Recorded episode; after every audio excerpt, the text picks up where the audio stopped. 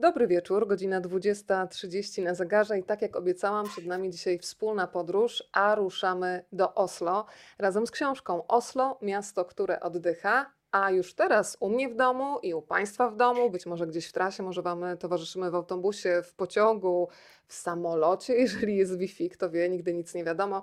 Razem z nami Marta Hopfer-Żil. Dobry wieczór. Dobry wieczór. Marta, powiedz, y, gdzie jesteśmy u Ciebie? No bo tak jak powiedziałam, z jednej strony Ty jesteś u nas w domu, a my się wpraszamy do Ciebie w taki wirtualny sposób, ale jednak pojemność Twojego mieszkania będziemy sprawdzać. To gdzie się możemy rozgościć? E, dzisiaj zapraszam Was do Nantes e, we Francji. Ale rozumiem, że to jest tymczasowy przystanek i że serce cały czas jeszcze jest blisko Norwegii. Czy coś się po drodze zmieniło? Nie, znaczy moje serce jest podzielone między Francję i Norwegię, ale nie, nie wynosimy się z Norwegii. To tylko ta, taka przejściowa sytuacja do końca roku. Pracuję tutaj nad e, projektem. E, powiedziałeś, że serce jest norweskie i francuskie, a czy jest miejsce jeszcze na tę część polską? Od razu muszę zapytać. Jest, jest, oczywiście, że jest. Drodzy Państwo, tradycyjnie namawiam do tego, żeby dzielić się naszym spotkaniem, a można to zrobić w bardzo prosty sposób. Pod tymi oknami, w których jesteśmy widoczne, jest na Facebooku taki guzik udostępnij. Naciskamy go i to spotkanie automatycznie pojawia się na Waszej facebookowej osi czasu. Widzę, że pierwsze osoby już do nas y, dołączają. Proszę bardzo, Włochy na pokładzie. E, dobry wieczór Arturze, dobry wieczór Kasiu. Lic, Panie Mirku, bardzo się cieszę, że Pan jest. Świętokrzyskie, Łomża, Wrocław. O proszę, i w Kapsztadzie. Byłaś kiedyś w Kapsztadzie? Bo ja nie. Nie. To już jesteśmy. W taki wirtualny sposób. Drodzy Państwo, pozwólcie, że przedstawię Martę, zanim E, będziemy się poznawać wszyscy bliżej w trakcie rozmowy. E, Marta jest autorką, producentką, dyrektorką kreatywną, tłumaczką. Przez e, prawie 20 lat pracowała w marketingu w branży telewizyjnej i filmowej w Polsce. Po przeprowadzce do Oslo skupiła się na własnej pracy twórczej. No i oczywiście przypomnę jeszcze o podcaście empikowym Krwawa Skandynawia, który Marta współtworzy i część z Państwa już doskonale nausznie będzie rozpoznawać ten głos. E, Marta, to zacznijmy od Twojej historii, od historii pewnej znajomości, czyli historii znajomości z Oslo. E, jak skomplikowane były drogi, które zaprowadziły Cię do stolicy Norwegii? By, były kręte i, i długie i, i, kompletnie niezaplanowane, e, bo do Oslo trafiłam razem z moim obecnym mężem, a wtedy jeszcze chłopakiem, na rowerach. I postanowiliśmy przez jakiś czas trochę pojeździć na rowerach przejechaliśmy od Warszawy przez Olsztyn, gdzie, gdzie moi rodzice mieszkają, e, przez e, kraje bałtyckie, Finlandię, Szwecję. Trafiliśmy do Norwegii. Był to koniec lata, okropnie padało, było zimno. Ja uznałam, że już mam dosyć tej e, przygody rowerowej. Mieliśmy teoretycznie jechać dalej, ale zatrzymaliśmy się na jesień i zimę, która się przeciągnęła już siódmy rok. No a kiedy zapadła taka decyzja świadoma, że to nie jest chwilowy przystanek, bo y, Polacy mają to do siebie, że prowizorka najlepiej się trzyma, prawda? Czyli ten stan tymczasowości od razu mi się to odpaliło w głowie, ale kiedy już świadomie zdecydowaliście i przestaliście sami przed sobą udawać, że to tylko na chwilę i nie wiadomo jeszcze na ile, tylko że no to będzie takie miejsce, w którym przynajmniej na jakiś czas zakotwiczycie. To, to chyba jednak dosyć dużo czasu nam zajęło. Y, myślę, że po jakimś półtora roku tak, tak naprawdę zdecydowaliśmy, że hej, może czas zlikwidować mieszkanie w Warszawie, może zastanowić się nad tym, żeby coś tak na stałe wynająć, na stałe, na dłużej wynająć w Oslo. E, myśmy oboje już pracowali, ale oczywiście wszystko można zmienić w każdej chwili, więc e, no taki moment, kiedy szukasz sobie lekarza pierwszego kontaktu, wiesz, w, w danym tak. mieście, albo znajdujesz sobie fryzjera w danym mieście, to już jest takie, hmm, ja chyba tu mieszkam. I to właśnie tak nastąpiło, myślę, po, po jakieś półtora roku. To zatrzymam się, Marta, przy tym słowie, przy tym zdaniu w zasadzie, które powiedziałaś, że wszystko można zmienić. E, znam wiele osób, które nie mają w sobie takiej odwagi, to znaczy powtarzają sobie przez lata, fajnie by było zostawić to wszystko, już nie mówię pojechać w Bieszczady, ale właśnie zmienić kraj i tak naprawdę czasami się też przebranżowić, rozpocząć kompletnie nową przygodę. E, skąd się bierze taka odwaga? Czy to jest coś, co ty wyniosłaś z domu, czy to jest coś, nad czym pracowałaś? Bo ja też zawsze chcę znaleźć ten moment, żeby ustalić, czy to jest jakaś cecha charakteru, czy też ciężka orka nad taką, a nie inną postawą wobec życia. A ja myślę, że, że to, ja trochę udaję, że jestem taka odważna, bo, bo cho, chociaż tych zmian w moim życiu rzeczywiście było sporo i tych zmian i, i kariery, i, i, miejsca, w którym jestem, było wiele, to to oczywiście kosztuje mnie też bardzo dużo. Ja myślę, że jest w tym coś z, z, z tego domu, w sensie moja, moja mama jest bardzo odważną osobą i też e, często zmieniała e, swoje przygody życiowe i, i zawodowe coś tak z tej strony mojej mamy rodziny jest takie, takie odważne mocno. Moja babcia, nieżyjąca już też wiele razy zmieniała, zawsze miała jakąś, jakiś pomysł na to, jak zacząć od początku. E, myślę, że mój mąż też, też, też mi jakoś w tym pomaga, bo on jest taki e, bardzo pozytywny i taki e, chętny do poszukiwania przygód i jakoś się nie boi. Ja mam w sobie sporo takiego negatywnego, wiesz, e, nie chcę mówić polskiego, ale troszkę takiego polskiego podejścia, mm, na pewno się nie uda, a on z kolei, jemu się wydaje, że wszystko zawsze się uda, więc gdzieś tak, pod, gdzieś tak w połowie drogi się spotkamy w jakiejś takiej normalności, w sensie można spróbować, ale jednak podejdźmy do tego z jakimś planem, z jakimś założeniem, e, dorośle. Ale wiesz, co mi się spodobało? Że przyznałaś się do tego, że to wcale nie jest takie proste, e, bo ja właśnie od jakiegoś czasu dopiero myślę intensywnie o tym, że lęk tak naprawdę mieszka po sąsiedzku z odwagą. E, I to nigdy nie jest tak, że ma się w sobie tylko i wyłącznie odwagę, ale ten krok, który powoduje, że się ten lęk przełamuje, to jest e, coś, czemu też zawsze mocno kibicuję. Wspomniałaś o mężu. Jean-Nicolas Gilles Hopfer to jest autor też zdjęć, które Państwo znajdą w książce, które dzisiaj częściowo Państwu pokażę, żeby podsycić apetyt na wspólne podróżowanie. E, zatrzymam się jeszcze przy tym Waszym nazwisku, bo od razu mi się to spodobało, bo najczęściej w Polsce, słuchaj, jest tak, że od kobiety wręcz wymaga się, że ona zostawi to swoje nazwisko, przejmie od razu nazwisko męża. Sama miałam z tym ogromny problem, czym sobie tylko skomplikowałam oczywiście życie, jeżeli chodzi o wypełnianie różnych y, papierów. Tutaj na belce, jak się pojawia, to, to czasami się nie mieszczy, więc tylko używam jednego, jednak swojego ale jestem absolutnie zachwycona tym, że mąż też może sobie zabrać nazwisko żony, jak to u Was wyglądało i czy to funkcjonuje w każdym kraju, bo, bo w sumie się nad tym nie zastanawiałam chyba funkcjonuje w każdym kraju. E, ja to zaproponowałam, bo uznałam, że to jest fair. Po pierwsze z tego tak. powodu, że kurczę, nie tylko ja będę musiała wszystkie swoje dokumenty zmieniać, ale on też będzie musiał zmienić.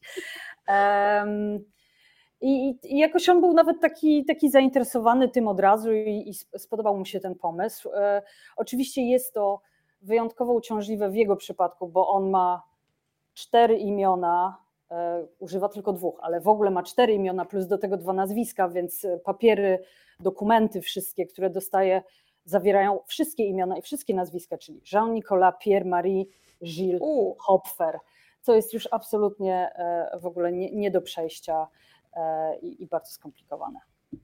Twoja książka pojawia się w takiej serii, bardzo bliskiej zresztą mojemu sercu, Podróż Nieoczywista. No i zasada jest taka, że zawsze na okładce jest miasto, E, I podtytuł. E, w moim przypadku to było e, Lizbona, miasto, które przytula. Książkę stworzyłyśmy wspólnie z Martą Stacewicz-Pajszę. U ciebie jest Oslo, miasto, które oddycha. I powiem ci szczerze, że to, to przytulanie Lizbony przyszło mi od razu. No w zasadzie było pierwsze przed książką, ale tak się zastanawiam, że to jest tak naprawdę bardzo trudne znaleźć esencję miasta i w tym podtytule to zmieścić. Więc szukałaś długo, od razu do ciebie przyszło. Jak to wyglądało? To w ogóle nie jest mój pomysł. Było to kurczę, tak skomplikowane, bo miałam tysiąc różnych pomysłów, e, jak, jaki ten podtytuł ma być. Ten podtytuł został zaproponowany przez, e, e, przez wydawnictwo. Bardzo mi się spodobał od razu i tak mi też ulżyło, bo byłam, miałam kilka propozycji i tak kompletnie byłam niepewna tego, w którą stronę iść i, i bardzo mi się spodobało to, to, to, z czym dziewczyny przyszły z wydawnictwa.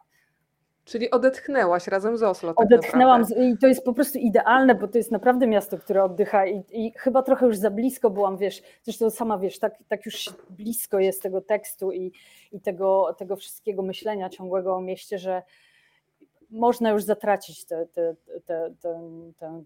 świeżość umysłu.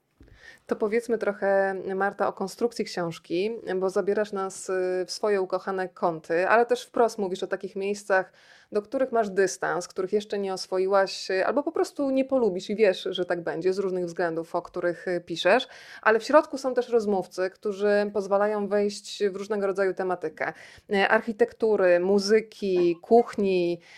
Przedstaw trochę swoich rozmówców i też pokaż nam, jak, jak ich poszukiwałaś. Kto ci od razu przyszedł do głowy, jak ta układanka się potem rozwijała z czasem? Ja miałam takie dwa kierunki, e, które od razu zaczęłam jakby eksplorować. E, po pierwsze, od dłuższego czasu już bardzo, bardzo e, interesuje mnie rozwój urbanistyczny miasta. I przeczytałam kilka książek, i jak się pojawił pomysł napisania tej książki, od razu wiedziałam, że, że chcę spróbować pomówić o tym, zwłaszcza, że jak się Państwo przekonacie, jeśli, jeśli przeczytacie książkę, jest ten rozwój urbanistyczny miasta jest, budzi ogromne kontrowersje i, i, i to widać w mediach, to widać w prasie e, i dlatego chciałam jakby spróbować pokazać też dwie strony, więc wybrałam dwóch rozmówców e, przedstawiających jakby zupełnie dwa różne kierunki spojrzenia na to. E, więc to było absolutnie jakby taki, taki pierwszy podział, pierwszy pomysł na to, z kim chcę rozmawiać. Czyli tu jest Erling Fossen, który jest takim zwolennikiem nowoczesnego rozwoju Oslo i Leif Gerland, który jest historykiem. Czyli to było jakby takie pierwsze podejście. A druga, druga, drugi poziom, jakby drugi typ rozmówców, chciałam porozmawiać o, o tym, co się dzieje w Oslo, gdzie można pójść, co można zjeść, czyli takie, takie Oslo jakby namacalne, nieteoretyczne, jeśli wiesz o co mi chodzi. E, czyli ze sławnym, rozmawiam ze sławnym blogerem kulinarnym, rozmawiam z Anią Sienkiewicz, która prowadzi razem ze swoim partnerem scenę Kosmopolit, rozmawiam e, z szefem e, biblioteki publicznej e, i tak dalej, i tak dalej. Czyli takie, wybieram takie miejsca, które są warte odwiedzenia, warte opowiedzenia i warte po prostu przybliżenia czytelnikowi.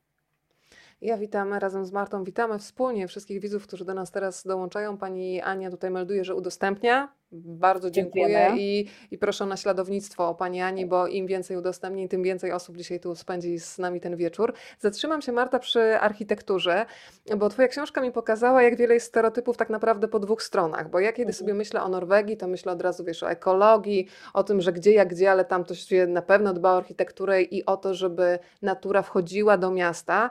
No ale nagle dostaję takie zdjęcie dzięki Twojemu mężowi, już Państwu pokazuję, żeby tutaj tylko samotnie się nim nie cieszyć.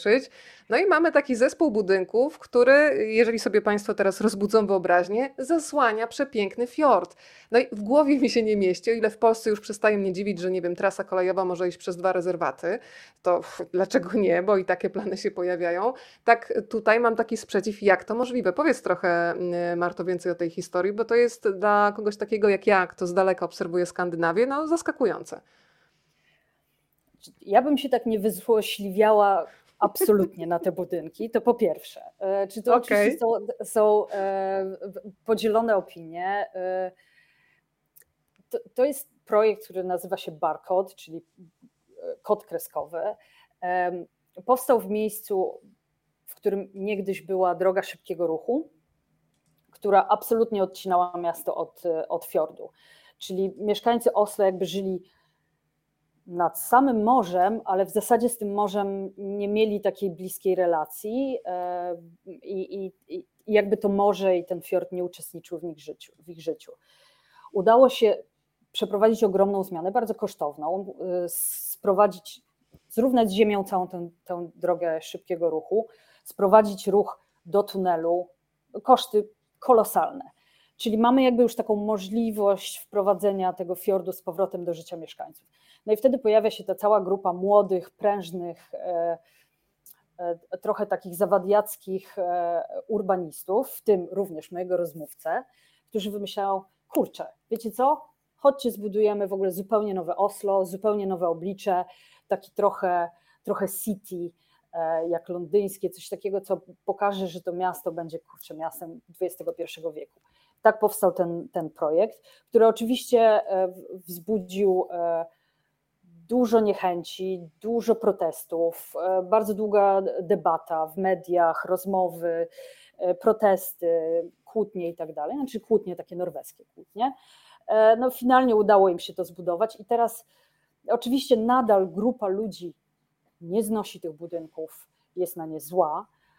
Z drugiej strony miasto rzeczywiście zyskało jakieś takie nowoczesne oblicze, e, taką zupełnie nową e, wizytówkę, która pojawia się wiesz, we wszystkich serialach nowych norweskich, nawet jak czy, czy filmach, nie wiem, czy, czy może Państwo widzieli Najgorszy człowiek na świecie, Joachima Trira, świetny film, jest cała scena głównej bohaterki, kiedy miasto zamiera, zatrzymuje się.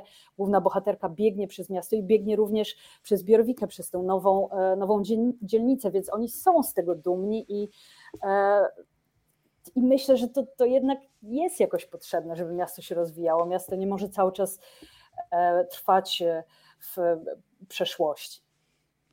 To teraz e, zatrzymam się przy haśle, którego użyłaś, te norweskie kłótnie. No właśnie, to jest taki wątek, który mnie bardzo zaciekawił, bo z jednej strony razem ze swoimi rozmówcami pokazujesz to, że w zasadzie w Norwegii każdy jest dopuszczony do głosu, ale że mm, jakby mm, Norwedzy debatują, rozmawiają, ale bardzo szybko jakby ta para z nich schodzi i tam nie ma miejsca na krzyk, jakieś takie rozemocjonowanie, ale to też się wiąże czasami z odpuszczaniem tematu. Jak to wygląda? No bo wytłumacz nam, co rozumiesz pod hasłem norweska kłótnia, bo wiesz, włoska to sobie od razu widzę, wizualizuję, norweska? Ja myślę, że to fajnie opowiada właśnie Ania Sienkiewicz w mojej e, rozmowie z nią. Myślę, że każdy, kto miał kontakt z Norwegami, wie, że to takie bardzo otwarte wyrażanie emocji i uczuć może nawet nie jest w dobrym tonie, powiedziałabym. Norwegowie jednak unikają takich bezpośrednich e, kolizji. E, lubią opierać się na faktach i rzeczywiście dyskusji i w mediach, i między ludźmi będzie dużo. Na przykład w firmach norweskich jest bardzo dużo spotkań, bardzo często się debatuje o wszystkim, rozmawia i z każdej strony się wszystko ogląda. A finalnie bardzo często się wybiera tą taką taką średnią, taką, wiesz, taką wersję, która jest znana i która jest bezpieczna. Tu przytoczę e, e, taką anegdotę z pracy mojego męża. On przez parę dobrych lat tutaj w, w Oslo pracował w agencji reklamowej i ze swoim francuskim temperamentem często proponował jakieś nie, niestandardowe pomysły na kampanię.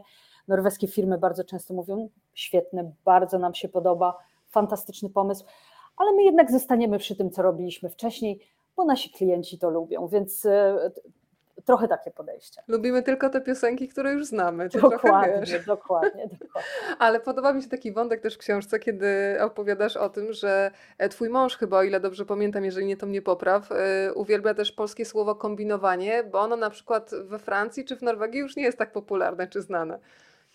No w Norwegii kombinowanie to absolutnie nie, nie jest. Znaczy w Norwegii rzeczywiście działa się od A do B, potem C, potem D i tak dalej. I jakby tej przestrzeni na elastyczność e, tak dużo nie ma. We Francji trochę jest, oczywiście, e, ale myślę, że ten, ten taki specyficzny polski e, pomysł, no a jakoś to się załatwi, da się dogadać, to, to, to rzeczywiście jemu bardzo przypadł do, do gustu, a w, w Norwegii. To powiedz teraz, Marto, szczerze, jak wyglądały mm, początki, bo zawsze, kiedy człowiek decyduje się na zmianę, no to nawet jeżeli nie planuje, nie rozkłada tego na jakieś tam elementy pierwsze, to jakieś wyobrażenie na temat życia w konkretnym miejscu ma. No a potem następuje zderzenie z rzeczywistością. Czasami ta rzeczywistość jest bardzo taka przychylna i od razu przyjmująca, e, a czasami to oswajanie trwa bardzo długo, a czasami w ogóle człowiek się czuje jak taki odrzucony organ w przeszczepie, bo taki fragment też się e, pojawia. Więc e, powiedz, jak to wyglądało u ciebie? Tak etap po etapie. Wiesz co, ja, y, ja emigracji w ogóle nie planowałam, więc chyba też się do niej nie przygotowałam. Gdzieś tam pod, podskórnie zawsze chciałam pomieszkać za granicą i spróbować, e, jak to jest, ale takiego planu jakiegoś rozbudowanego, co ze mną będzie, jak, jak znajdę sobie pracę, nie, nie miałam. I myślę, że no i w związku z tym, że nie było to w ogóle zaplanowane, to Norwegia jest też takim bardzo, no nie takim zapraszającym miejscem, myślę, zwłaszcza jeśli się dobrze nie zaplanuje tej, tej emigracji do Norwegii. E, I no dla mnie to był taki dosyć szokujący i trudny początek, bo jak wspomniałaś na początku, ja e, pracowałam w miejscach, które no, jakby dawały mi taki fajny komfort życia w Polsce i, i dosyć taką kreatywną przestrzeń do, do funkcjonowania i, i, i miałam zawsze interesującą pracę i, i takie dosyć wygodne życie. Gdzieś wewnętrznie, nie wiem skąd, pomyślałam sobie, że pewnie wszędzie tak będzie, bo przynoszę to ze sobą. No niestety w Norwegii tak nie było i e, świat się nie rzucił na kolana, jak się pojawiłam w Oslo, wręcz przeciwnie, już niespecjalnie się, e, się mną e, zainteresował i, i rzeczywiście ten, ten początek był skomplikowany. Bycie Polakiem w Oslo i w Norwegii też nie jest usłane różami, zwłaszcza jeśli ma się na siebie pomysł taki, taki trochę w kontrze do tego, jak, jak Polacy są postrzegani, czyli jakby nie. E, nie wiem, czy Państwo wiedzą, pewnie część z Państwa wie, Polacy to jest największa mniejszość w Norwegii. Większość Polaków w Norwegii, oczywiście nie wszyscy, przyjeżdża na jakiś czas po to, żeby zarobić pieniądze, często wraca do domu. Często też ludzie w Polsce pracują w zawodach no, fizycznych. Jest wielu ludzi pracujących e, na budowach, e, często um, zajmują się starszymi ludźmi, no i tak dalej, i tak dalej. jakby niekoniecznie chciałam wybrać tę drogę. Próbowałam jakby kontynuować e, swoją drogę z Polski. No i to, to no to było bardzo skomplikowane, bardzo, bardzo skomplikowane i rzeczywiście no, no, miałam do, do, dosyć dużo problemów takich nawet y, no, emocjonalnych, bym powiedziała, na samym początku. Można chyba powiedzieć, że taką dzielnicą, która mm, Cię przyjęła, mm, w pewnym momencie trochę otworzyła nowy rozdział już na mhm. miejscu w Oslo, było Kampen, które teraz Państwu przedstawię. E, ja przyznaję, że bardzo lubię kolor tych y, czerwonych budynków i jeszcze te obramowania okien zielone. E, to powiedz najpierw, gdzie zakotwiczyliście zaraz mhm. po przyjeździe? Zresztą bardzo lubię fragment, że przeprowadzaliście się w zasadzie tramwajem. Tu proszę Cię o rozwinięcie tego wątku. No i jak te przeprowadzki z, z dzielnicy wpłynęły na, na, na, na przyjmowanie tego miasta? No tak, bo tu jeszcze muszę dodać, e, że pierwsze miesiące, chyba trzy pierwsze miesiące w Norwegii, wylądowaliśmy na tak zwanym Workaway. To jest e, taki, mm, taka platforma, która łączy ludzi, którzy chcą popracować w jakimś miejscu za zakwaterowanie. No to jest element tej, tej naszej przejściowości. Jeszcze nie byliśmy tak. zdecydowani na to, co się dalej wydarzy. Wylądowaliśmy na, e, na farmie pod Oslo, na takiej farmie która z farmą nie miała wiele wspólnego, była takim biodynamicznym, czarodziejskim, dziwacznym płaskoziemskim e, miejscem. E, bardzo. To, to, kiedyś będę musiała o tym napisać chyba więcej, bo za ścianą, tam Już gdzie czekam. mieszkaliśmy, odbywały się egzorcyzmy. E, także du, du, dużo Ua. rzeczy tam się działo. Mhm.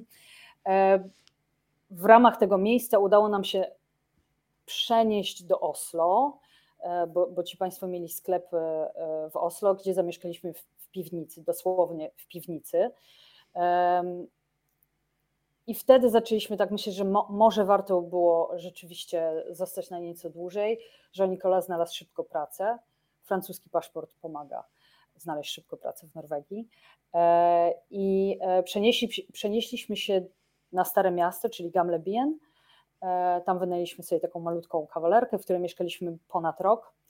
I to był ten taki najtrudniejszy czas e, w, w, moim życiu. Ja rzeczywiście nie mogłam znaleźć pracy, jakoś e, trochę się szarpałam z nauką norweskiego, ale finalnie postanowiliśmy się otrząsnąć i przenieść e, w takie bardziej pozytywne miejsce. I to pozytywne miejsce to jest właśnie, właśnie Kampen, które, które w, w tej chwili oglądamy. Tam znaleźliśmy takie niezwykle urocze mieszkanie z widokiem właśnie na ten kościół, no po prostu jak z bajki, ten śnieżek tak padał i e, no, no było absolutnie cudownie. Z tym, że ta, ta, ta dzielnica jest rzeczywiście takim miejscem trochę, trochę odrealnionym, bo mieszkają tam sami tacy szczęśliwi, tacy bardzo biali ludzie, tacy zamożni, z tymi ślicznymi e, dziećmi e, i, i bardzo dobrymi samochodami. No jak się patrzy na to zdjęcie, to faktycznie ma się takie wrażenie takiej małej wioseczki. Yy, Gdyby yy, może trochę inna konstrukcja, bym na przykład ta, ta prawa część to nawet mi przypomina, wiesz co, Alentejo w Portugalii, takie właśnie małe wioseczki gdzieś zawieszone Aha. w przestrzeni, yy, bez tych czerwonych kolorów, ale już, już tę taką żółto-białą część myślę, że tak trochę siłowo, bym zaliczyła, więc taka mała wioska mi się kojarzy, wiesz. Ale wiesz, ma, masz rację, bo, bo, bo ludzie, którzy się tam wprowadzali do tej dzielnicy, oni zazwyczaj przyjeżdżali ze wsi różnych e, w Mhm. Norwegii, więc jak się sprowadzali do tej dzielnicy, to po prostu budowali tak, tak jak u siebie. Czyli to, to, to, jest, to jest wieś, to jest norweska wieś, Mhm. bo oni sobie po prostu zbudowali takie domy, jak, e, jak znali, a w tych czasach, kiedy się sprowadzali, ta część Oslo nie była jeszcze częścią Krystianii. E, ojej, widzę koleżankę z liceum, która pisze właśnie. Cześć Paulina. E, Sprowadzali się e, i mogli budować tak jak chcieli, bo nie, nie podlegali pod, pod tak zwane prawo miejskie budowlane, więc e, rzeczywiście są to, są to domy wiejskie. To ja tylko wyjaśnię tym, którzy nas potem będą słuchać w formie podcastu, że właśnie się pojawiła Paulina, koleżanka y, Marty. Napisała: Cześć Hopferowa, o jak dobrze Cię widzieć, jak dobrze Cię słyszeć. Już niemalże ćwierć wieku od matury. LO drugie w Olsztynie rządzi uściski tutaj z Irlandii do nas, słuchajcie, przypłynęły.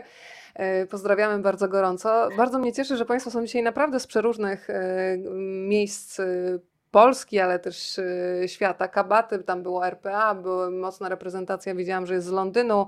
Oslo też jest y, na pokładzie. Y, Nowy targ właśnie dołączył, więc bardzo się cieszę, że Państwo są. Powiedz o tym mocowaniu się z językiem norweskim, bo przyznam Ci się, że no, jak posłuchałam trochę w oryginale filmów norweskich, to pomyślałam, no to jest wyzwanie, więc jak w ogóle podchodziłaś do, do tego języka?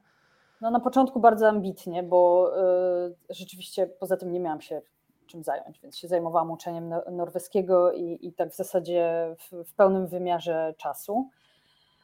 Z norweskim problem jest tak, ja jestem w ogóle z wykształcenia lingwistką, znaczy filolożką. Lubię uczyć się Mhm. języków, sprawia mi to przyjemność. Em, Myślę, że też fajnie jest się uczyć języków, jak się nie musi ich uczyć, więc podejście do norweskiego, kiedy czułam presję ułożenia sobie życia albo ułatwienia sobie życia, trochę jakby to uczenie mm, zakłócało. Natomiast z norweskim problem jest zasadniczy taki, że po pierwsze, ten norweski, którego się uczysz w szkole, czyli bukmal, jest językiem telewizji publicznej, jest językiem pewnie uniwersyteckim, ale niekoniecznie językiem, który słyszy się na ulicy, ponieważ norweski jest takim zlepkiem dialektów, które bardzo, bardzo, bardzo znacząco różnią się od y, języka tego oficjalnego. To jest pierwszy pro, problem. Czyli dużo czasu zajmuje, przynajmniej mnie zajęło, przejście od tego, i myślę, że absolutnie nie jestem jeszcze tam, przejście od tego, czego się uczę w szkole, do tego, żeby zrozumieć, co ludzie mówią w tramwaju. Jedna część. Druga część jest taka, że wszyscy, absolutnie wszyscy mówią świetnie po angielsku. Więc y, myślę, że ta, ta, ta motywacja, że potrzebujesz języka po to, żeby funkcjonować, jest bardzo minimalna. Przy okazji przez ponad 3 lata pracowałam w firmie międzynarodowej, w którym wszyscy mówili po, po angielsku. To E, osłabia motywację, nie? To w, w domu rozmawiamy po angielsku, e, nie mamy telewizora, nie oglądamy telewizji. No niestety rzeczywiście ten, ten taki wjazd w norweski był bardzo, bardzo długi. Teraz już jest nieźle, ale myślę, że powinno być znacznie, znacznie lepiej po siedmiu latach. Myślę, że we Francji po siedmiu latach mówiłabym idealnie, bo tu nikt nie mówi, prawie nikt nie mówi po angielsku. Słuchaj, to teraz e, wprowadzam kolejne zdjęcie, które spowodowało, że ja, która nie potrafię pływać, miałam ochotę wsiąść e, i tutaj uczestniczyć w kajakowym e, spływie. Zwiedzanie w ogóle z perspektywy rzeki to jest fantastyczna sprawa. Opisujesz różne zresztą aktywności związane z, z wodą. Bardzo lubię ten moment, kiedy mówisz, że po intensywnym biegu można na przykład wskoczyć sobie e, do fiordu. To powiedz, jak takie kajakowe na przykład wyprawy wyglądają i na ile one faktycznie są częste wśród e, miejscowych, czy to tylko, nie wiem, właśnie turyści się na nie rzucają, jak to wygląda? Tutaj po pierwsze, tak, że- że- żeby zrozumieć, to tutaj Rozdzielić, właśnie tak. wi- widzimy e, po pierwsze nowy, e, nowe muzeum e, Edwarda Munka, ten, ten zakrzywiony duży budynek, a w tle to jest właśnie to nowe Oslo. Czyli w gruncie rzeczy nie wygląda ono tak źle. Tak tylko rzucam, żeby już nie być tak kompletnie jest. złym na to nowe Oslo. I tutaj nie widzimy rzeki, to jest, e, to jest e, fiord już, rzeka Akerselva wpływa do, do fiordu. Kajaki, no to, to jest grupa za, zapewne turystyczna, ale rzeczywiście ludzie, zwłaszcza po fiordzie, pływają kajakami bardzo dużo. E, W tych nowych dzielnicach, nowych budynkach, które tam widać, mieszkańcy nawet mają e, swoje jakby takie kajaki na cały budynek, mogą się zapisywać na listę i sobie No, pływać.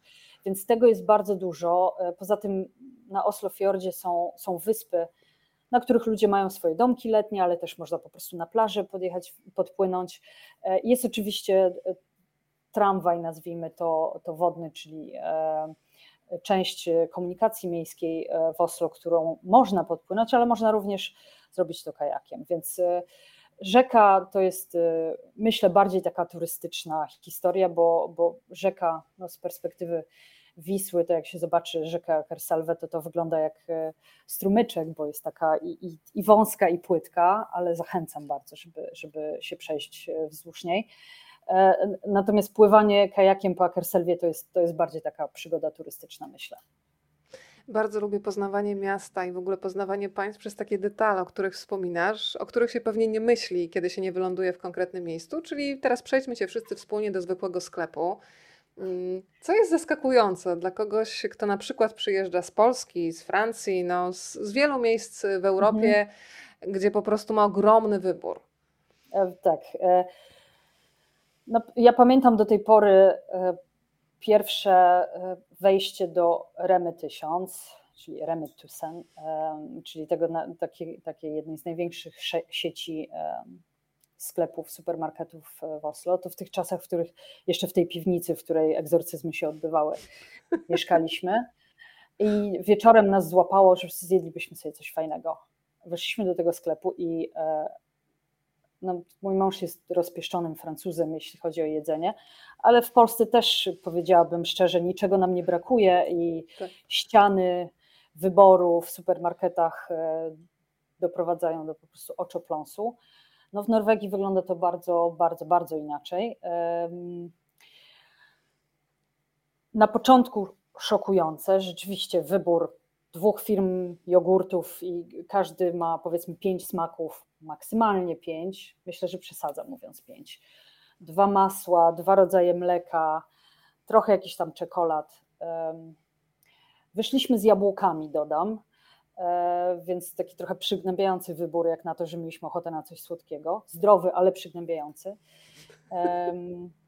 Rzeczywiście, znaczy wy- wynika to, myślę, z jakiegoś takiego rodzaju i oporu, i przywiązania do norweskich rzeczy. Na pewno jest w tym e, ba- bardzo dużo wsparcia też państwa i rządu, czyli jakby promowania norweskiego rolnictwa, dopłat do norweskiego mleka i tak dalej, i tak dalej. Więc jest w tym jakiś taki polityczny wybór, że ten wybór jest dużo mniejszy w sklepach, ale również jest taka anegdota sprzed, myślę, pewnie 10 lat, czy nawet więcej. Jedna z dużych sieci dyskontowych obecnych w Polsce, nie będę reklamować, e, próbowała wejść na rynek norweski. Przez może dwa lata walka trwała o to, żeby się zachować, żeby się utrzymać.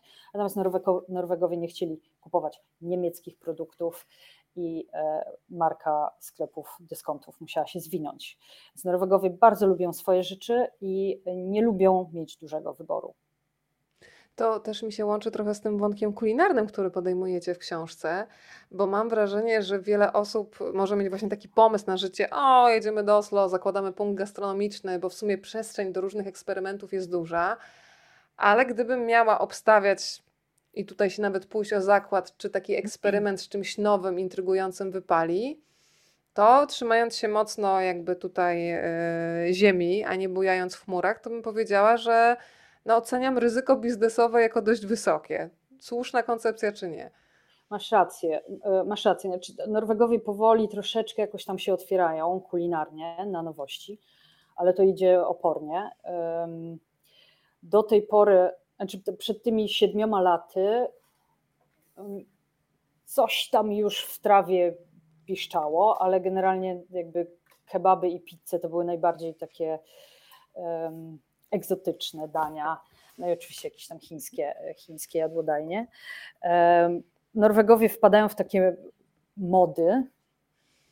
Wszędzie otwierają to samo. Coś jednego zaskoczy, otwiera się wiele tych, tych rzeczy, ale rzeczywiście jakby idzie to, to bardzo opornie, no i do tej pory jakby naj, najpopularniejszym szybkim daniem jest e, mrożona pizza. E, to jest sławna anegdota, e, myślę, że, że, że już w wielu miejscach można było to wyczytać, że spożycie mrożonej pizzy per capita jest najwyższe w Norwegii. Tradycyjne piątki z taco to jest jedna rzecz i soboty i niedzielę z mrożoną pizzą jeżeli czegokolwiek jest duży wybór w Norwegii, to są to mrożonki, zdecydowanie mrożone pizze. Słuchaj, to pomyślałam, że teraz jak będę miała ochotę na, mrożone piz- na mrożoną pizzę, to powiem do męża, zróbmy sobie dzień norweski dzisiaj. Dokładnie. To będzie dokładnie. taki wewnętrzny sygnał do konkretnego działania. Słuchaj, pojawiają się już pierwsze pytania od Państwa. Pani Agnieszko, bardzo się cieszę, że Pani z nami jest. Czy Oslo można zwiedzać na piechotę e, rowerem, czy to jest zbyt duże wyzwanie? E, cześć Agnieszka, przede wszystkim. Um no, piechotą, rowerem, biegając, absolutnie tak. Y, trochę na pewno trzeba mieć. Y, znaczy, po pierwsze, Oslo jest nieduże. E, jakby to, to centrum Oslo jest takie kompaktowe i, i rzeczywiście można tak w pół godziny wszędzie dojść. Natomiast jednak trzeba być zapalonym piechurem i lubić chodzić, bo Oslo jest pagórkowate. To chodzenie jest, y, no, może być wymagające.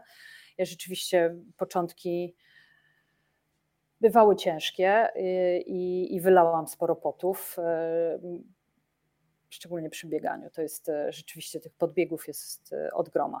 No z, z rowerem podobnie. Teraz widzę, że w Oslo rowery te elektryczne są niezwykle popularne, bo, bo to, to jednak chyba ułatwia trochę wspinanie się. No to jak już się człowiek zmęczy biegiem, to może sobie wskoczyć do wody. Powiedz, gdzie jesteśmy teraz e, dzięki zdjęciom Twojego męża, e, bo przyznaję, że bardzo lubię takie miasta, które są blisko wody, bo no właśnie, kompletnie inaczej w takim mieście się oddycha. Nawiązując też do podtytułu Twojej książki, to gdzie teraz jesteśmy, bo szykujemy się do skoku razem z tym panem ze zdjęcia. Tak, to było długie oczekiwanie, żeby złapać właśnie taki, taki kadr. Uczyłam się cierpliwości też e, nie tylko mój mąż był cierpliwy, ja również byłam cierpliwa, jak robił te zdjęcia. To jest plaża Sorenga. Powstała kilka lat temu. Jest to taki wypustek lądu. Niegdyś była tu, tu część taka przeładowni, niezbyt, niezbyt ładnie. Natomiast w tej chwili na całym tym, tym jęzorze takim są, e, są restauracje i budynki mieszkalne, a kończy się ten, ten jęzor właśnie taką plażą pomostem jakby, e, który latem jest no, dosłownie okupowany e, przez e, mieszkańców Oslo. Pewnie niezbyt, do, niezbyt znany turystom, bo to, to taka lokalna pewnie atrakcja. Można nawet się trochę pościgać, bo, bo jest taki basen z bojami, przygotowany, więc można normalnie tak jak na basenie sobie pływać. Jest też zjazd dla wózków oczywiście, ale zresztą zjazdy do, do, e, dla wózków są na wszystkich miejskich e, plażach, e, pewnie w Norwegii, przynajmniej w Oslo. Także tak, to jest jedna z takich naszych tras biegowych z domu latem i, i, i wskok tutaj do, do fiordu. E, pani Agnieszka jeszcze wcześniej zadała pytanie, kiedy pokazywałam zdjęcia bez ludzi, zanim się pojawił ten pan skaczący, ale e, interesuje mnie druga część tego pytania, bo już jesteśmy na innym etapie, więc ja sobie zdaję sprawę, że e, teraz pewnie już ta pierwsza część by się nie pojawiła. Czy Norwegowie są raczej domatorami? Nie, słuchaj, bardzo zaskoczyło, że 50% osób to żyje samotnie. To jest naprawdę ogromna liczba. To jest ogromna liczba. Zresztą podobnie jest chyba w Szwecji. Um, tak, Agnieszko, Norwegowie są domatorami, są domatorami przez pół roku, a przez pół roku nie są domatorami. E, kiedy zapada zmierzch, Norwegowie się zamykają w domach, e, robią na drutach, nie tylko, e, oglądają dużo, dużo. Ja oczywiście generalizuję, żeby była jasność, ale rzeczywiście miasto Oslo wygląda na, na mocno wyludnione. Oprócz oczywiście tych wszystkich świąteczno-grudniowych targów, kiedy jest znów pełno ludzi, ale rzeczywiście wieczory są bardzo, bardzo takie ciche na ulicach, czuć zapach drewna palonego w kominkach, jakichś tam ciast wypiekanych i tak dalej. Rzeczywiście jest to przytulne, brzmi to może trochę tandetnie, ale rzeczywiście tak jest. I, i tak powiedziałabym od połowy, od połowy października pewnie do jakiegoś lutego, lutego kwiet, do kwietnia jest ciszej, a potem w maju po prostu wszystko wybucha. Nagle jakby okazuje się, że mieszka po prostu 100% więcej ludzi w tym mieście niż e, widziało się natychmiast ostatnio. E, imprezy odbywają się co weekend, dwa festiwale w, w, w jeden weekend. Notorycznie coś się dzieje, więc próbują trochę nadrobić ten e, stracony czas i tak od maja do, do powiedzmy września jest bardzo aktywnie. Słuchaj, Państwo się tutaj identyfikują. Jestem chyba Norweszką, też przez pół roku siedzę w domu i robię na drotach. Uwielbiam Państwa, zawsze za całe komentarze. E, Naja zadała pytanie, akurat wspominałaś o festiwalach. E, w jakim miesiącu najlepiej odwiedzić Oslo? Czy jest właśnie jakiś taki przedział, w którym to miasto, nie wiem, jest właśnie żyje, jest głośne, albo dzieje się coś naprawdę szczególnego? No tak, to, to tak Myślę, że tradycyjnie świetny jest wrzesień. E, jest, jest, e, zaczynają się, ludzie trochę wracają do miasta, e, na pewno wracają, już są w pracy. Jest wciąż bardzo ładna pogoda, może trochę mniej pada. Festiwale oczywiście odbywają się głównie w lipcu i w sierpniu. Lipiec jest pusty. Norwegowie tradycyjnie spędzają wakacje w lipcu rzeczywiście miasto jest, jest bardzo wtedy puste. Głównie są w nim ekspaci i, i obcokrajowcy. Ale w ogóle Oslo e, nie jest miastem pełnym turystów. To jest, to jest miasto, w którym rzeczywiście zawsze da się oddychać i, i, i nie ma takiego poczucia londyńsko-paryskiego, że absolutnie nie ma się gdzie ruszyć. A ja w ogóle polecam przyjazd do Oslo kiedykolwiek Państwu się to, to, to, to jakoś y, uda, bo w każdym miesiącu jest coś szczególnego. Zima w Oslo jest, jest fantastyczna. Słuchaj, są tutaj, e, że tak powiem, bliskie ci dusze z jednej strony z Norwegii, ale z drugiej strony też z rodzinnego Olsztyna, bo ty jesteś, że tak powiem, wyjściowo z Olsztyna, dobrze pamiętam? Tak, wyjściowo jestem z Olsztyna. Tak, to wiesz, dość pokrętnie to nazwałam, ale przyjmijmy, że, że tak jest. Dobra, Maria teraz y, zadaje pytanie. Czy Norwegowie są naprawdę skromni? Ha! Ha. No na pewno nie są skromni w wydawaniu pieniędzy na e, nowe samochody, e, nowe sprzęty elektroniczne, co ludziom lubiącym, dbającym o naturę i nie kupującym nowych rzeczy ciągle, bardzo służy, ponieważ jest e, e, sprzedaż rzeczy mało używanych z drugiej ręki kwitnie, więc można rzeczywiście tanio kupić sobie jakieś fajne, fajny gramofon albo coś, coś w tym stylu. Ja tylko powiem, że w książce Państwo znajdą, nie wszystkiego nie zdradzimy, ale konkretne dzielnice, przed którymi nawet Marta ostrzega, że można tam pensję przypuścić na takie rzeczy vintage, ale takie Starocie, stylowe, że się tak. chce mieć od razu w domu, nie? Tak, E, więc e, jeśli o to chodzi i kupowanie drogich samochodów, wyjazdy zagraniczne, to szczególnie ci, ci bogatsi Norwegowie lubią sobie do Dubaju pojechać, to są tego, Ameryka, to jest też taki bliski kierunek.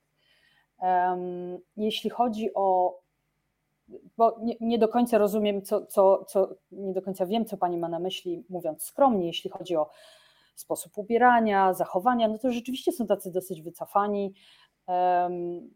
generalizuję też, ale... A poczekaj, poczekaj, bo jak powiedziałaś mhm. na przykład o sposób ubierania, e, jak, jak przychodzi taka pora jak teraz w Polsce, też generalizuję, ale na jakąś średnią wyciągam, no to królują kolory, których nie znoszę, ale też od razu zaznaczam, że nie znoszę, odkąd, co ciekawe, stałam się starsza, bo jak byłam w liceum, to kochałam czarny, brązowy i szary, Potem mi to przeszło, no ale jak wyjdziesz teraz na ulicę w listopadzie w Warszawie, to będą głównie te kolory. Więc jak wygląda ulica norweska o tej porze roku? Hmm. Myślę, że wygląda, że to jest tak, że coś w danym roku jest modne i wszyscy to noszą. Generalizacja, ale rzeczywiście jest tak, że Norwegowie nie lubią się wyróżniać, lubią mieć to, co jest modne, drogie, dobrej jakości, ale z tego, z tego samego sklepu, co koleżanka, kolega z pracy, sąsiad. Tak bym powiedziała. Okej, okay, kolejne pytania się pojawiają. Czy Norwegowie spotykają się w domach, czy raczej poza domem? Ciekawa jestem, bo faktycznie coraz rzadziej w ogóle się chyba spotykamy w takich domowych przestrzeniach, więc jak jest w Norwegii? Słuchajcie, to będzie, będzie tr pewnie trudno y, mi na to odpowiedzieć, ponieważ y, żeby przyjść do Norwega do domu, przychodzi mi teraz na myśl taka, tak, taki właśnie początek naszego pobytu w Norwegii. Zdecydowaliśmy się zorganizować takie małe spotkanie towarzyskie, nie wiem, może po pół roku.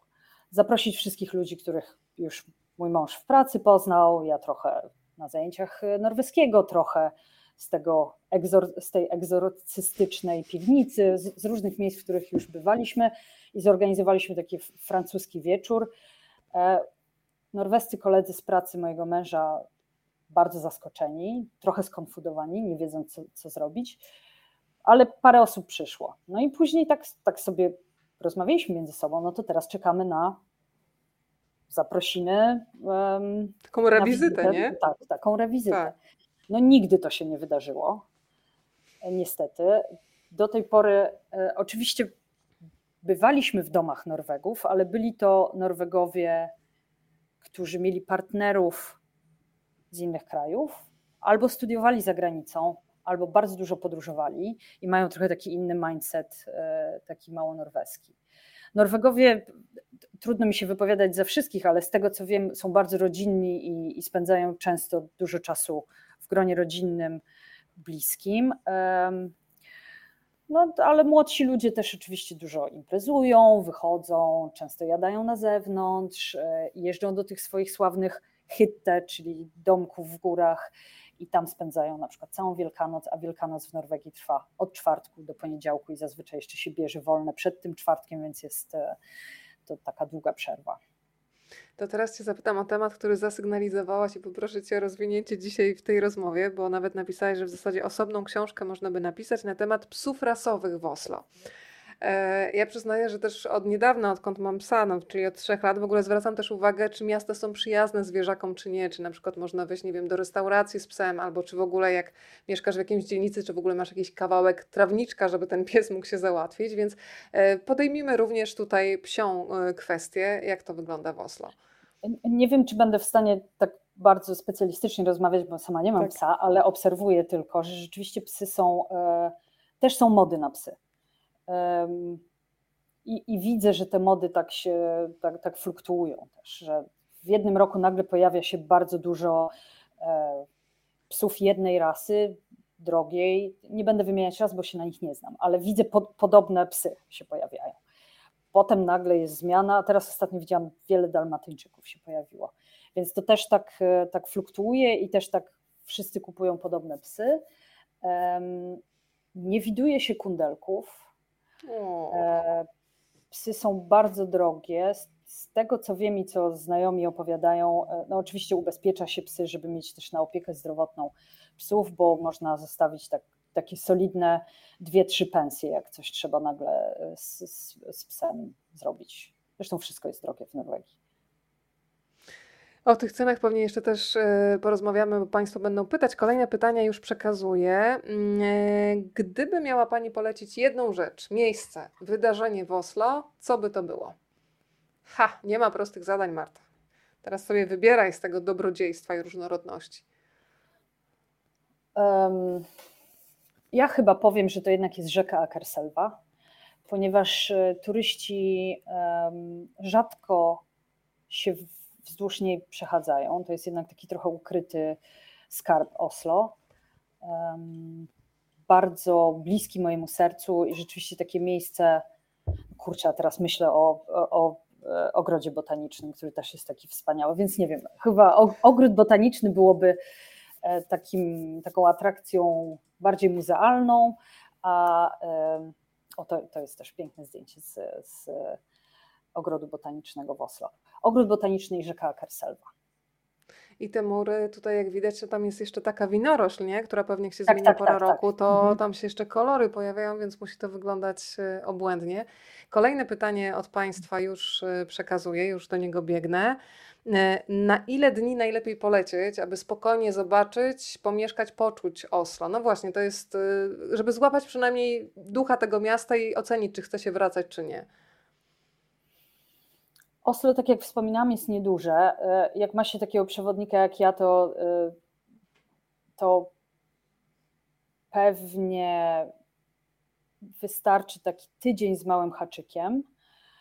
E, Potem można również mnie znienawidzić, bo rzeczywiście tak pot- potrafię przepędzić ludzi przez Oslo, delikatnie, delikatnie to nazywając.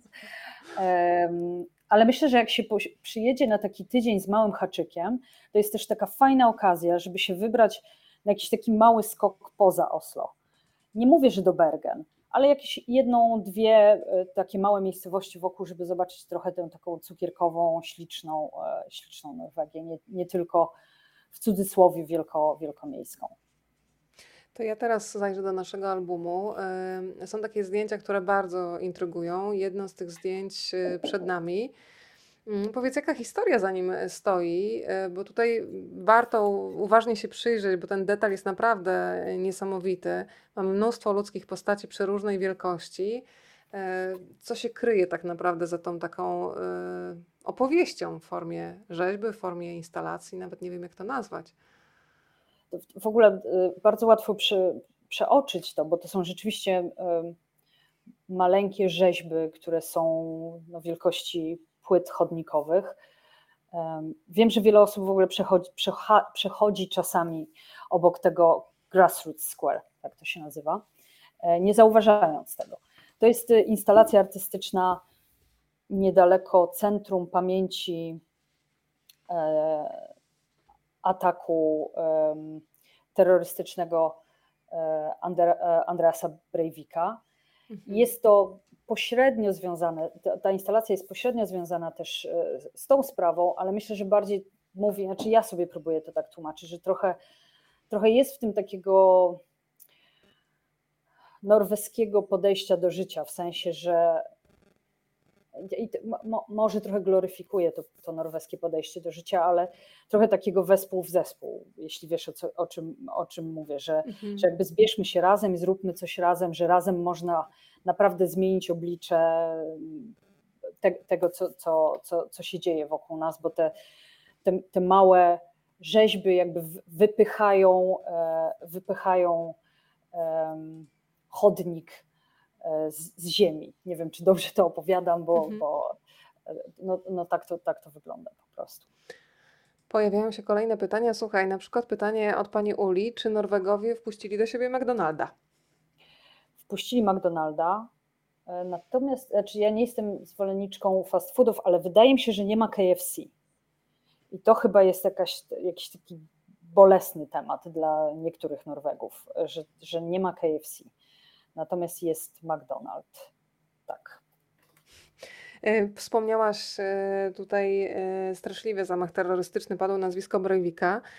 I przy okazji mm, tego człowieka bardzo ciekawy temat podjęłaś dotyczący tego, jak opowiada się o pewnych tematach w mediach norweskich. E, I przyznaję, że to jest coś, co mnie bardzo interesuje, bo dzisiaj, kiedy żyjemy mm, w takiej erze clickbaitów e, i dziennikarze naprawdę trochę zapominają czasem o odpowiedzialności i formują takie tytuły i takie tematy, które po prostu mają się klikać, niezależnie od tego, jaki przekaz za nimi imię, idzie, to przyznaję, że ten model norweski, który na przykład nie zostawia przestrzeni, tak naprawdę nie gloryfikuje człowieka non-stop epatując jego twarzą, czyli dając mu przestrzeń, e, no jest czymś ciekawym. Powiedz, y, jak to funkcjonuje, jak to właśnie wygląda z perspektywy kogoś, kto zna polską rzeczywistość, nie wiem, francuską i właśnie norweską. Z, góry muszę zaznaczyć. Oczywiście w Norwegii istnieją również tabloidy. To, to, to, to Tak. musimy dodać. Te tabloidy może są nieco mniej em, napastliwe niż na przykład w Wielkiej Brytanii, pewnie niż w Polsce też.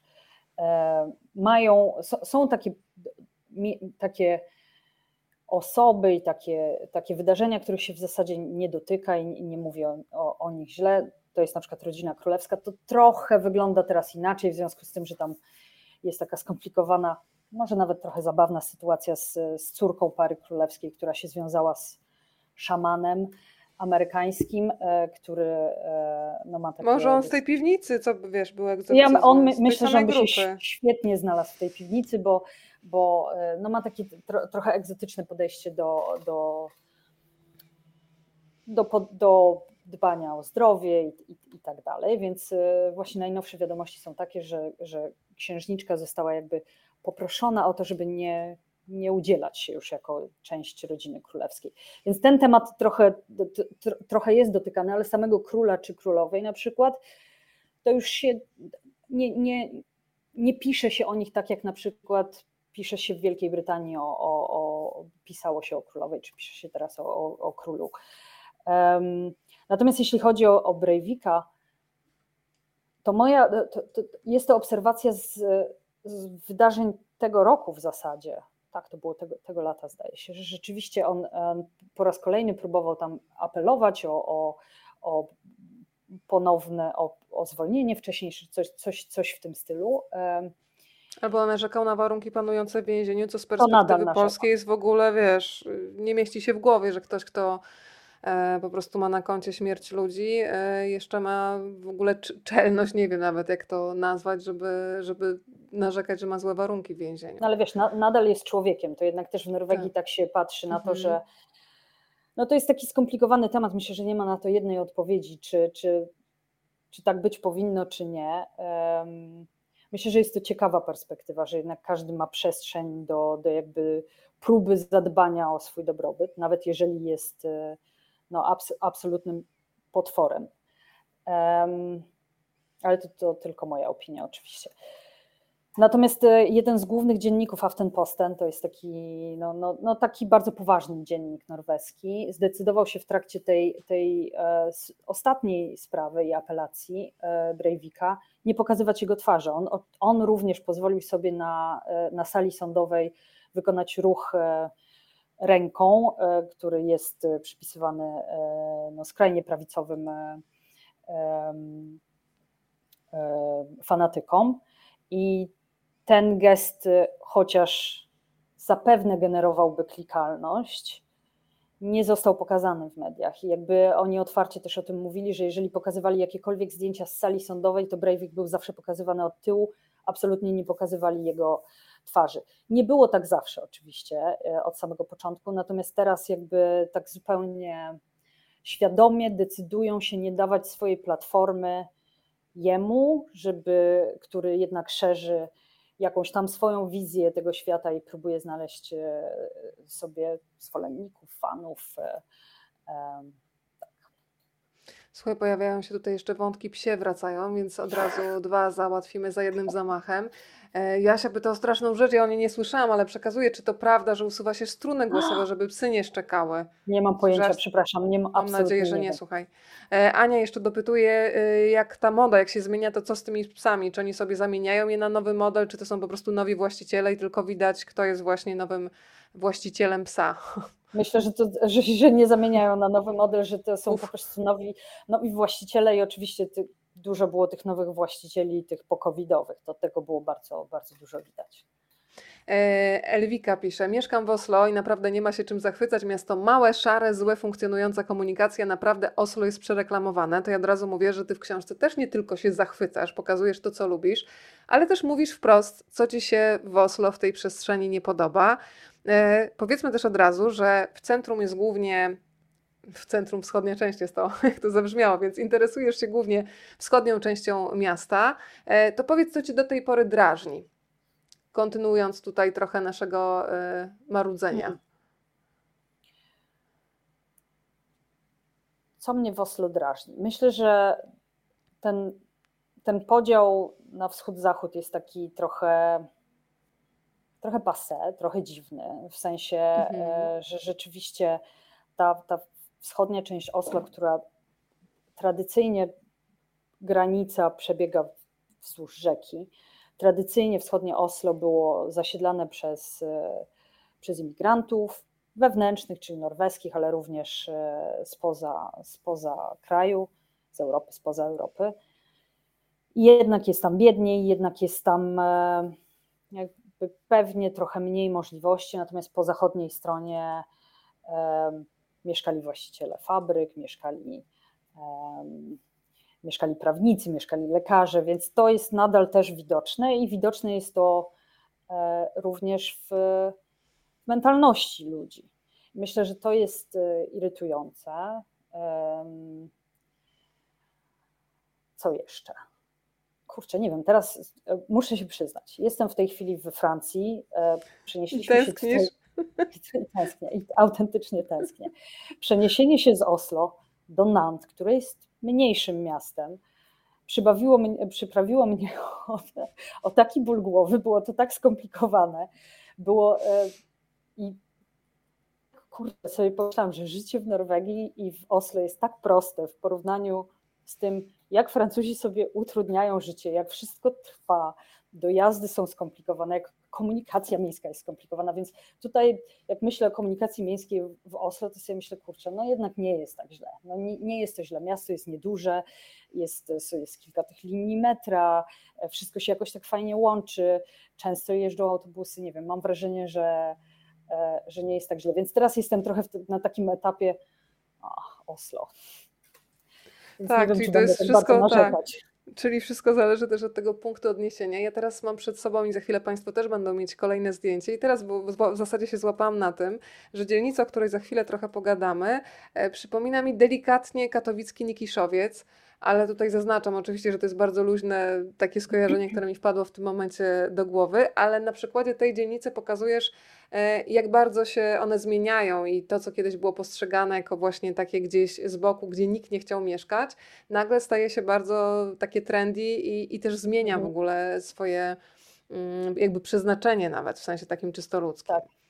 To jest e, to, co teraz widzimy, to jest e, taki zespół budynków Grobain, nazywanych tradycyjnie Grobain, od e, twórcy czy założyciela tego osiedla. To e, mieści się to też w wschodnim Oslo, w dzielnicy Tojen.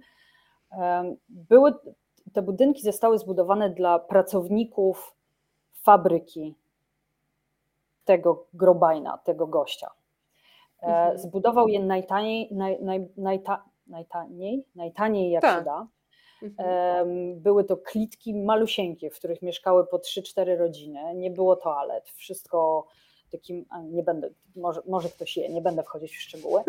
E, generalnie unosił się smród nad tym osiedlem, to, to może wystarczy. E, ściany nieotynkowane, wtedy, teraz wygląda to trendy i, i, i cool i, i hipstersko. Natomiast wtedy wyglądało to no, po prostu biednie i świadczyło o tym, że ktoś nie przeznaczył środków na otynkowanie tego. E, wewnętrzne, e, wewnętrzne podwórka były też przecięte takimi dużymi ścianami, więc były takie bardzo ciemne i takie, takie małe. No, generalnie mówiło się o tym, że mieszka tam biedota i, i ludzie raczej się nie przyznawali do tego, że tam mieszkają. Teraz wygląda to znacznie inaczej. Połączono te mieszkania, y, miasto zdecydowało się tutaj zrobić taką pokazową jakby część e, e, rozwoju użycia starej zabudowy, czy przekształcenia starej zabudowy w coś nowego, więc połączono te mieszkania, oczywiście stworzono łazienki, kuchnie i tak dalej, więc wszystko tam jest i już nie śmierdzi. E, rozbito te, te, te ściany, które dzieliły dzieliły te wewnętrzne, wewnętrzne podwórka. Jest tak bardzo słonecznie i pięknie i rzeczywiście mieszka tam dość, mieszkają tam zamożne młode rodziny e, i e, no myślę, że to jest taki bardzo znamienny, e, znamienne miejsce w Oslo, które właśnie pokazuje tę transformację od państwa, które było jednym z najbiedniejszych państw po, po oczywiście poza tymi, które były za żelazną kurtyną, ale w tej Europie, nazwijmy to zachodniej, chyba, Weroniko, e, zaraz po Portugalii, no jeśli, jeśli chodzi o, o e, produkt krajowy brutto, przed odkryciem oczywiście ropy naftowej. No i, o tym, i, i pokazuje to, czym jest teraz e, Oslo, to zamożne, to bogate, to z którego, które stać na tak wiele. E, pojawiło się pytanie i włączył się Jean-Nicolas Gilles Hopfer tutaj do rozmowy, z czego się bardzo cieszę. O. Jakie książki autorów norweskich może Pani polecić? I proszę, mamy tutaj polecenie od męża. Jedno, tak? O tak. E, Beatlesi Larsa sobie Christiansena. To jest rzeczywiście fajna książka, polecam. E, To jest powieść i dzieje się i w zachodnim, wschodnim Oslo i pokazuje, jakie to Oslo było wcześniej, czyli to są lata 60., czasy, kiedy Beatlesi e, działali i grali i to jak mło- mło- młode, mło- młodzi chłopcy z Oslo fascynowali się Beatlesami. Jest bardzo fajne. Co dorzucisz od siebie jeszcze? Widzę, że Państwo tutaj też z Oslo od razu polecają. Bardzo dziękuję Panie Dawidzie. Tutaj mamy Knausgarda, tak? A Tak. kogo dorzucisz jeszcze? Ha, em, może. Kurczę, nie przychodzi mi teraz nic do myśli. To, no, to na spokojnie, jak Ci coś za Mhm. chwilę wskoczy, bo ja wiem, że jak się tak nagle wywołuje, to, to, to, to, to człowiek się zaczyna zastanawiać na gwałt, który tytuł jest e, taki Mhm. najciekawszy, więc za chwilę na pewno coś wskoczy. Ale e, skoro się odezwał też e, Twój mąż, to się zastanawiałam teraz, komu łatwiej przyszła nauka norweskiego? Francuzowi czy Polce? O, Francuz w ogóle nie uczy się franc- norweskiego, znaczy dopiero zaczął, więc e, chyba trochę mniej, e, trochę mniej e, łatwiej to przyszło. No, Jest bardzo początkujący. W tej chwili tak powolutku przekonuje się do tego, że, że może, może warto zacząć się uczyć, ale on zawsze uważa, że ja się z niego nabijam, że to, że nauczył się angielskiego, to jak na Francuza, to jest już szczyt poświęcenia, więc darujemy mu. Z polskim też miał bardzo krótki romans, e, jak mieszkał w Warszawie przez rok, e, chyba na cztery zajęcia poszedł, czy może pięć maksymalnie. Do tej pory potrafi powiedzieć, to jest okno i chyba nic więcej. No ale okno na świat najważniejsze, słuchaj. Małgosia pyta, gdzie najlepiej zamieszkać, bo padło tutaj hasło, że jest drogo, więc tak, gdzie najlepiej zamieszkać, by móc poczuć klimat i dużo zobaczyć, nie spłukać się, no tak wiesz, totalnie do zera. I niekoniecznie chodzi mi o sieciowy hotel pełen turystów, jak się sprawnie poruszać po mieście, spacer, komunikacja, więc trochę rozszerzamy ten wątek, który już się gdzieś pojawił, no i te wskazówki takie faktycznie, Mhm. gdzie szukać miejsc, żeby przynajmniej trochę oszczędzić, bo wiadomo, że tanio i tak nie będzie i to już chyba trzeba założyć na początku. O dziwo jestem w stanie teraz odpowiedzieć na to pytanie, bo jako turystka nie, nie, nie bywałam w, w Oslo, ale po pierwsze, jak znajomi do mnie przyjeżdżali, to zazwyczaj mieszkali u mnie, żeby trochę e, tych kosztów. e, Uważaj, bo za E, chwilę wszyscy będą do ciebie pisać. Pani Marto, ja tylko na jedną noc. Okej. Natomiast w Oslo, w- tej chwili, jak musimy do Oslo na chwilę, bo nie mamy w tej chwili mieszkania w Oslo, wynosząc się do Nantes, e, skończyliśmy wynajem swojego mieszkania, musimy sobie jakoś zapewnić mieszkanie. Więc wiem, że jest jeden sensowny hostel, e, nazywa się Host Anker Hostel, w miarę sensowne ceny. I jest czysto w centrum miasta, więc jeśli Państwo chcą się wybrać, to ten Anker Hostel, a obok tego jest Anker Hotel, który jest nieco droższy, też w miarę sensowny. No i e, chyba Airbnb to jest najlepsze wyjście, jednak poszukiwać e, jakiegoś pokoju, bo e, nawet pokoju przy kimś, e, a Norwegowie są spokojni, raczej nic złego się nie wydarzy, więc myślę, że to jest naj, naj, najlepsze wyjście. A jeśli chodzi o poruszanie się po mieście, zawsze zachęcam do chodzenia.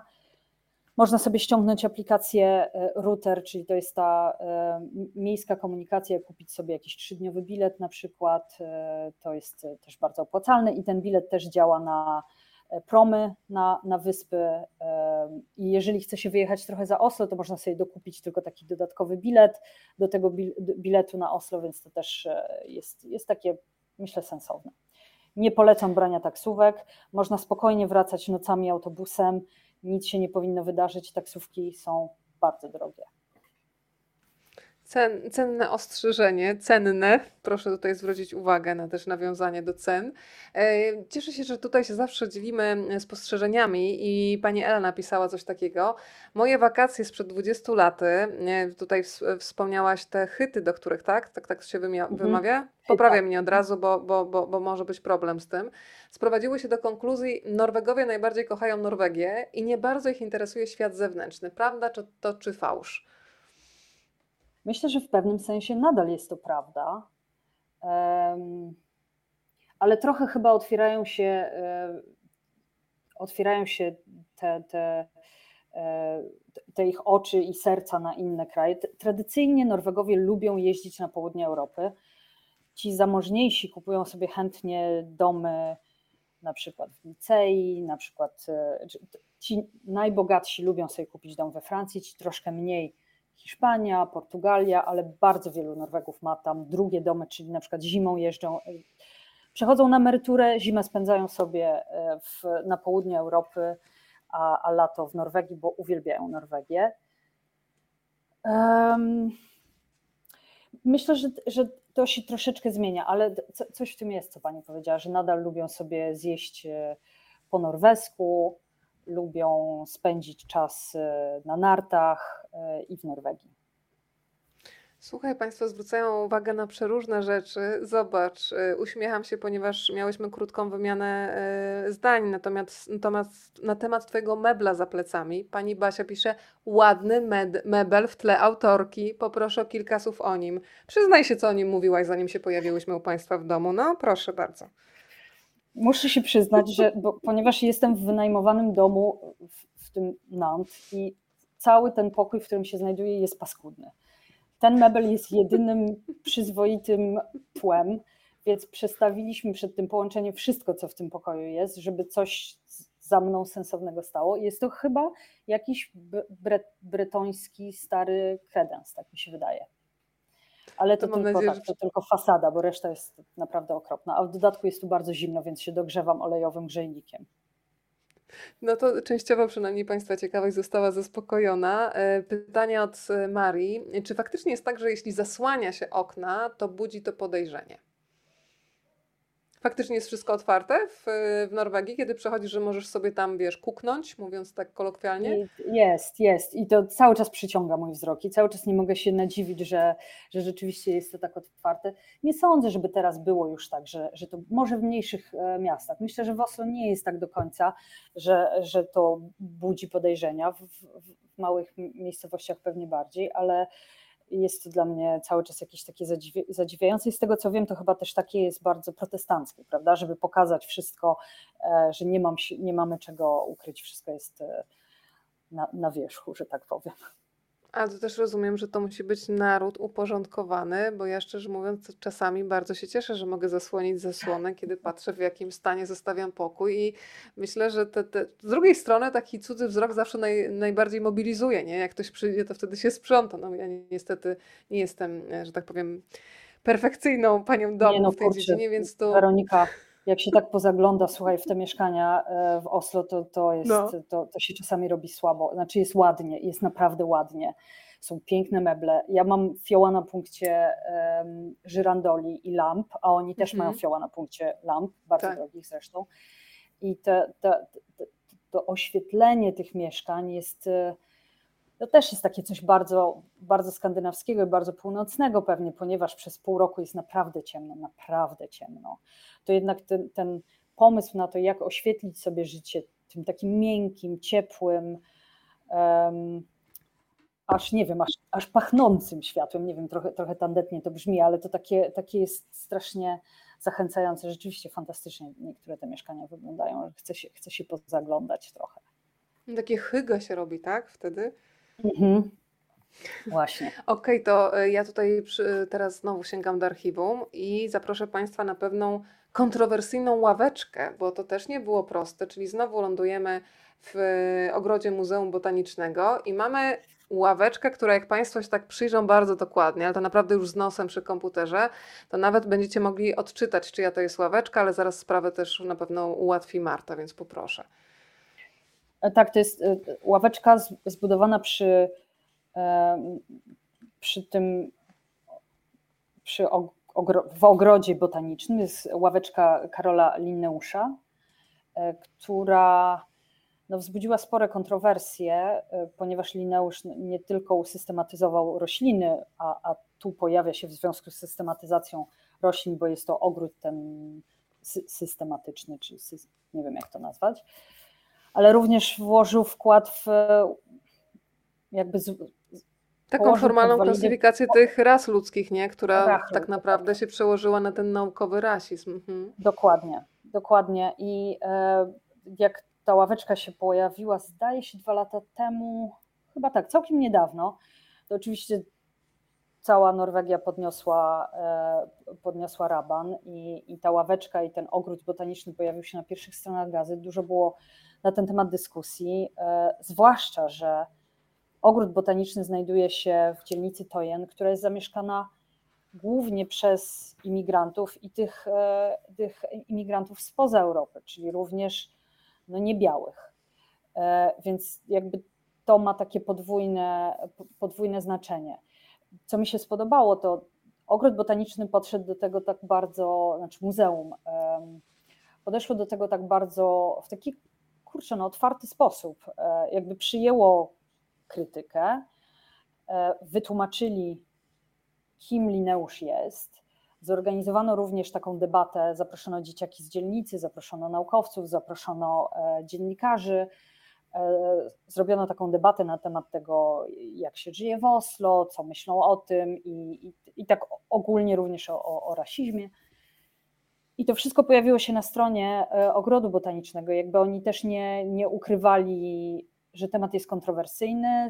W tej chwili obok tej ławeczki jest plansza, która tłumaczy również te kontrowersje, więc tak mi się nawet spodobało to, że instytucja państwowa i taka e, muzealna. Nie mówię, że wszystkie instytucje, instytucje muzealne są starodawne i, i nie potrafią przyjąć krytycyzmu, ale tu, tu podobało mi się takie, takie rzeczywiście otwartość, chęć rozmowy i, i to, że, że nie udawali, że być może popełnili błąd, być może trochę, trochę może nie powinno być tej, tej ławki tam, więc zostawili to również takie otwarte dla ludzi do, do przemyśleń, do zastanowienia się nad tym.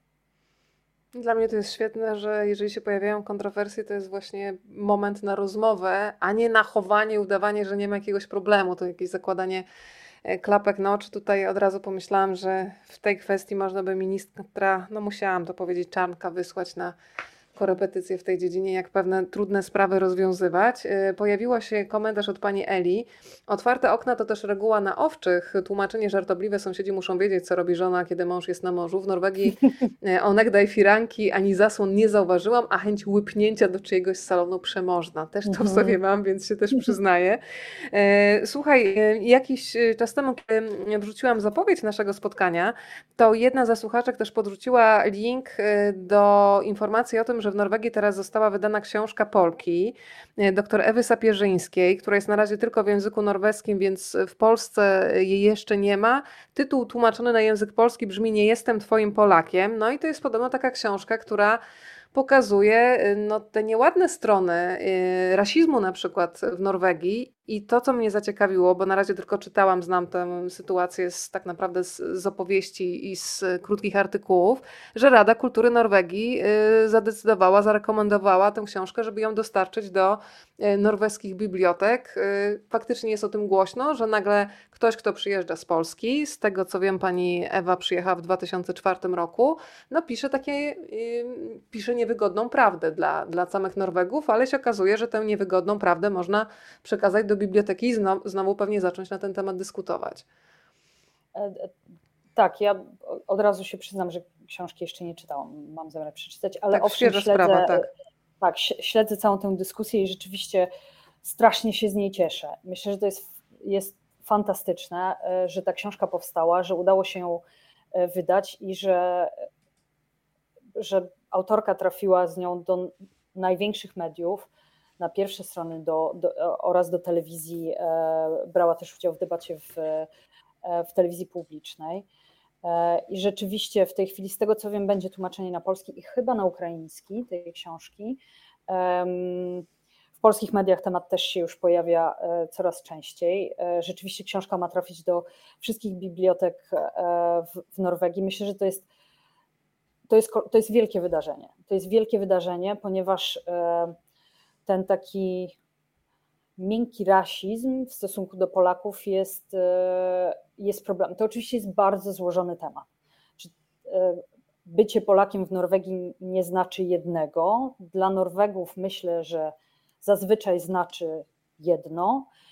Ja się na samym początku też z tym, z tym spotkałam i, i nie ukrywam tego, że jakby jeśli próbuje się znaleźć pracę inną niż Norwegowie się spodziewają, że Polacy powinni, e, powinni mieć. E, Czyli no, inną to, to niż jest... budowa, opieka nad e, Dokładnie. osobami chorymi czy starszymi, tak? Mhm. To to już jest dosyć skomplikowane. Ja mam to szczęście, że jakkolwiek źle to zabrzmi, moje nazwisko nie, nie zdradza tego, że jestem Polką.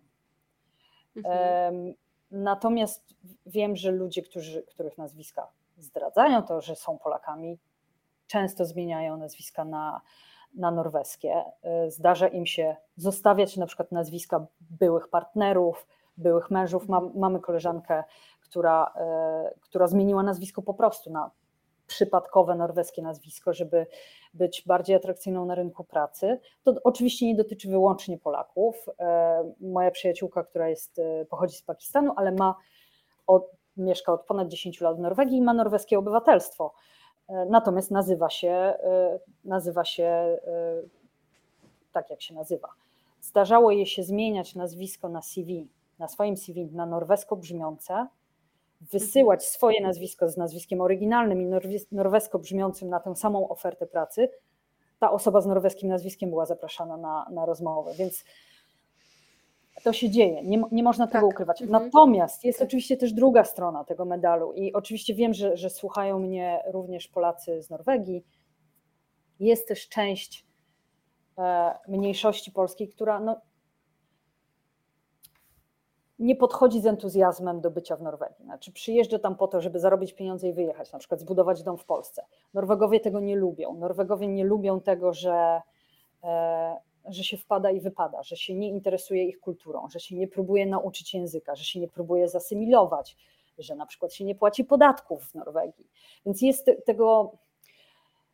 To jest naprawdę skomplikowany problem, e, ale myślę, że, że coś się musi zmienić, ponieważ jest nas bardzo dużo w Norwegii, ponieważ jesteśmy, mamy ambicje, jesteśmy różni, nie pracujemy tylko na budowach e, i i powinniśmy być traktowani, myślę, znacznie lepiej niż jesteśmy. Drodzy Państwo, można cały czas zadawać pytania, więc proszę zaspokajać ciekawość. E, tutaj Magda, już wiem jak Magda ma na imię, bo wczoraj wygrała książkę, więc musiała się ujawnić. E, zadaje kolejne pytanie. Najbardziej zaskakujące danie lub e, smaki norweskie? No to tradycyjnie wszyscy mówią pewnie o tym o tym brun, brunoście, czyli brązowym serze słodkim. Nie przypadam. Mam ja nie wiem o co chodzi, lubię. powiedz mi. To jest taki, to smakuje. Taki, mój francuski mąż mówi, że to w ogóle nie jest ser, bo to nie jest ser. Norwegowie sobie to nazywają serem, to jest jakiś, jakiś taki um, twór seropodobny, chyba z jakiejś serwatki tworzony, brązowy, o takiej karmelowej barwie. Um, I on ma rzeczywiście taki słod, kawo-karmelowy smak i Norwegowie bardzo lubią, mają te swoje takie miękkie wafle, na nie kładą sobie ten, ten brązowy ser i na przykład kwaśną śmietanę. To jest taki, taki dosyć, dosyć tradycyjne. Nie jest to złe, ale ten, ten brązowy ser jest nieco przereklamowany moim zdaniem. Jest trochę takich rybnych sytuacji, które są e, dosyć kontrowersyjne, jak na przykład lutefisk świąteczne, bo zresztą w ogóle dania bożonarodzeniowe są kontrowersyjne moim zdaniem, dosyć, chociaż bardzo są dumni Norwegowie z nich. Ten lutefisk to jest taka ryba, która już ryby w ogóle nie, nie, nie, nie przypomina. Dużo takich wynalazków rybnych jest. Um, tak, i dużo korzeniowych warzyw. Myślę, że to jest też dosyć ciekawe, bo takie warzywa, które jakby u nas w Polsce wracają do, do mody w tej chwili, e, rzeczywiście w Norwegii są od zawsze lubiane i jedzone, no to też wynika trochę z tego, co, co daje się tam uprawiać i co się długo daje przechowywać. Ale co myślisz o takich warzywach jak, nie wiem, pasternak czy topinambur, coś co nagle tam kilka lat temu znowu wróciło, a, a, a bardzo długo było nieobecne na przykład w Polsce? To, się, to, się, to też wraca w Norwegii. To nie jest takie, Mhm. t, t, takie tradycyjne, ale rzeczywiście też już powoli wraca. E, To jeszcze wątki kulinarne widzę, że Państwo e, tutaj kontynuują. Pani Małgosia pyta, jak to jest zjeść po norwesku? Czy można się najeść? Więc rozumiem, że też pytanie o porcje, czy to wiesz, degustacyjne porcje, e, czy, czy większe. I jeszcze pytanie od Pani Małgosi, a co zjeść takiego, żeby naprawdę było lokalnie? No i właśnie to już trochę odpowiedziałaś, czy dieta Norwegów ma jakieś nietypowe dla nas składniki. To o tę lokalność. Kiedy już przyjeżdżamy do Oslo, to, to Mhm. która dzielnica jest taka najciekawsza jedzeniowo, gastronomicznie?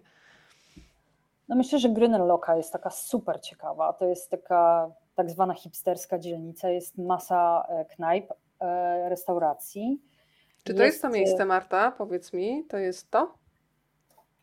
O tak, to, to, to, te, te budynki są w Grünerloce.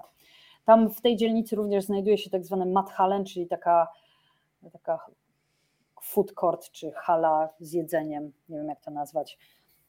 Coś takiego jak koszyki pewnie w Warszawie, tylko, tylko trochę to takie mniej, mniej bajeranckie, takie bardziej norweskie.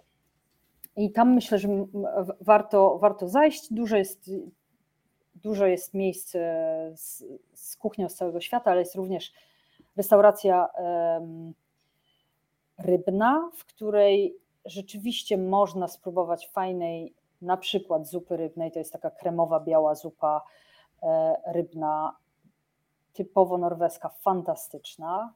To to bym polecała. Zawsze zabieram znajomych. E, Fish and chips. Może brzmi tak brytyjsko, ale rzeczywiście e, warto, warto myślę spróbować. Te wafle, o których mówiłam, na Grünerloce jest też e, Harald Wafel, tam trzeba zajść koniecznie, tam są najlepsze wafle w całym mieście.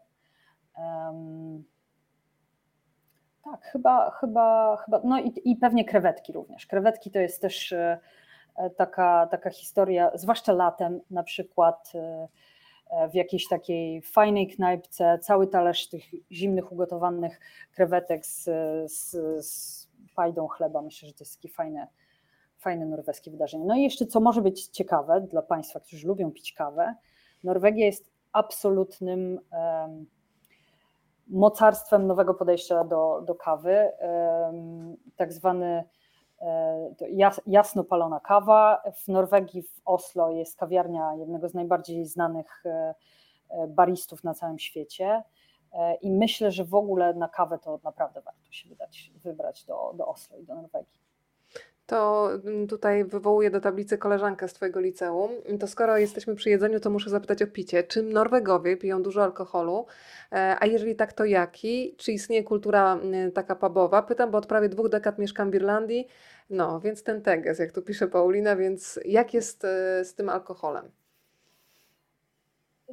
Nie jestem specjalistką, przyznam, y, nie pijąca y, od wielu lat. Natomiast wiem, że temat jest y, skomplikowany w Norwegii. Wiem to od różnych znajomych. Ponieważ istnieje monopol państwowy i alkohol jest sprzedawany wyłącznie w sklepach monopolowych. Starszym widzom może to przypominać e, czasy dawniejsze w Polsce. E, Te sklepy są zamykane również dosyć wcześnie, więc e, nie wiem o której, ale jakoś w tygodniu w okolicach końca dnia pracy i w weekend chyba tylko w sobotę do jakiejś tam godziny też e, popołudniowych są otwarte. I e, poza tym alkoholu nie można nigdzie kupić. To, to przypadek wyskoczę na stację benzynową, mm, mm, mm, e, nie. Natomiast Norwegowie, jak to pewnie często bywa, kiedy czegoś się zakazuje, wypić lubią i rzeczywiście wieczorem jak się e, przechadza po mieście, to widać e, em, imprezowiczów. Wiem, że Norwegowie w związku z cenami alkoholu lubią napić się najpierw w domu, a potem iść do, do, do knajp czy do, do klubów. Em, Więc tak, myślę, że życie osób pijących w Norwegii jest skomplikowane. Wiem też W również. ogóle o- życie osób pijących bywa bardzo skomplikowane. My, tak, myślę, że tak, ale myślę, że w ich przypadku jest to jeszcze bardziej skomplikowane, bo istnieje również fenomen, to jest bardzo ciekawe, bo e, Szwecja, która nam się może wydawać bardzo droga, Norwegom wydaje się tania. Więc są tak zwane, to długa opowieść, nazywa się to hitte, nie Harry Tour. Harry to jest taka persona wymyślona, taki wieśniak, norweski wieśniak, który lubi słuchać country i jeździ do Szwecji kupić tanie słodycze i tani alkohol. E, więc e, tak zwany Harry Tour to jest zabieranie samochodu, jazda za granicę do Szwecji, tuż za granicę, gdzie są wielkie supermarkety, które sprzedają słodycze, które są tańsze w Szwecji, alkohol, który jest znacznie tańszy, również na przykład sprzęt e, narciarski, który jest tańszy, więc jadą tam, kupują masę rzeczy i wracają do Norwegii. I w trakcie pandemii nie było to możliwe, więc sprzedaż alkoholu radykalnie wzrosła w Norwegii. A jak tylko otworzyły się granice, to znowu poszło w dół, bo ludzie zaczęli jeździć e, znowu do Szwecji. No i oczywiście, jak się wraca samolotem gdziekolwiek, to torby z bezcłówki tylko dzwonią, e, dzwonią alkoholem, bo Norweg zawsze szuka okazji kupienia tańszego alkoholu.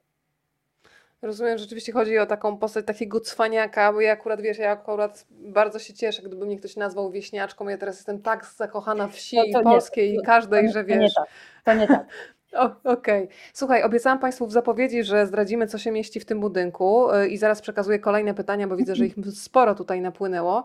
Y, budynek kina, ale no właśnie, kino w środku, kino plus coś jeszcze. Jak wygląda ta sytuacja? Nie ma, tutaj, nie ma już tutaj kina. E, było. Sprawy jest, mhm. był, było kino. Kino było również zbudowane przez bardzo zamożnego właściciela fabryki dla jego pracowników, bo wokół są również budynki, w których e, mieszkali pracownicy fabryki.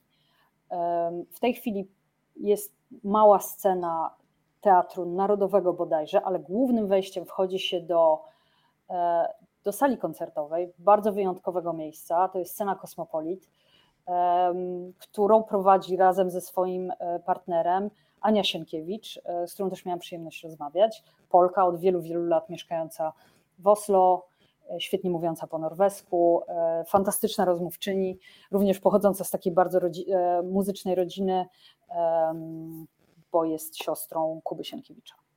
No proszę, a tego nie wiedziałam, bo wiesz, Sienkiewiczów jest mnóstwo w Polsce, tak więc e, od razu bym tak nie, nie skojarzyła. Przekazuję Ci od razu e, pytania i komentarze. E, Magda, wygląda na to, że w Norwegii można sporo zaoszczędzić. Pół roku siedzi się w domu, alkoholu nie ma gdzie kupić. tak jest, dokładnie. dokładnie tak. To, tak, bardzo ciekawe pytanie od Eli. Co jest tematem tabu w Oslo? O czym się nie mówi, a jest?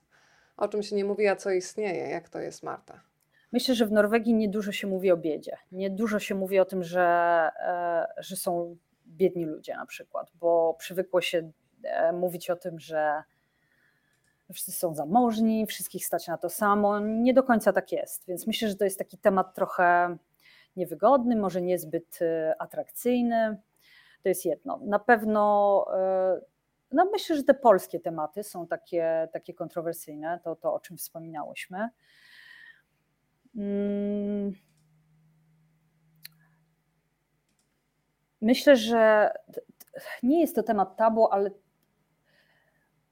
powoli zaczyna się mówić o alkoholizmie też, bo narkotyki są takim tematem dosyć otwartym i, i sporo jest o tym, o tym, e, o, o tym się sporo mówi, ale myślę, że o alkoholizmie się tak dużo nie mówi tej Pytań, y, od razu jeszcze pan Dawid wspomina, że w budynku dawnego kina był fajny koncert kapeli ze wsi Warszawa. Proszę. Fantastyczny koncert, byłam na nim, fantastyczny.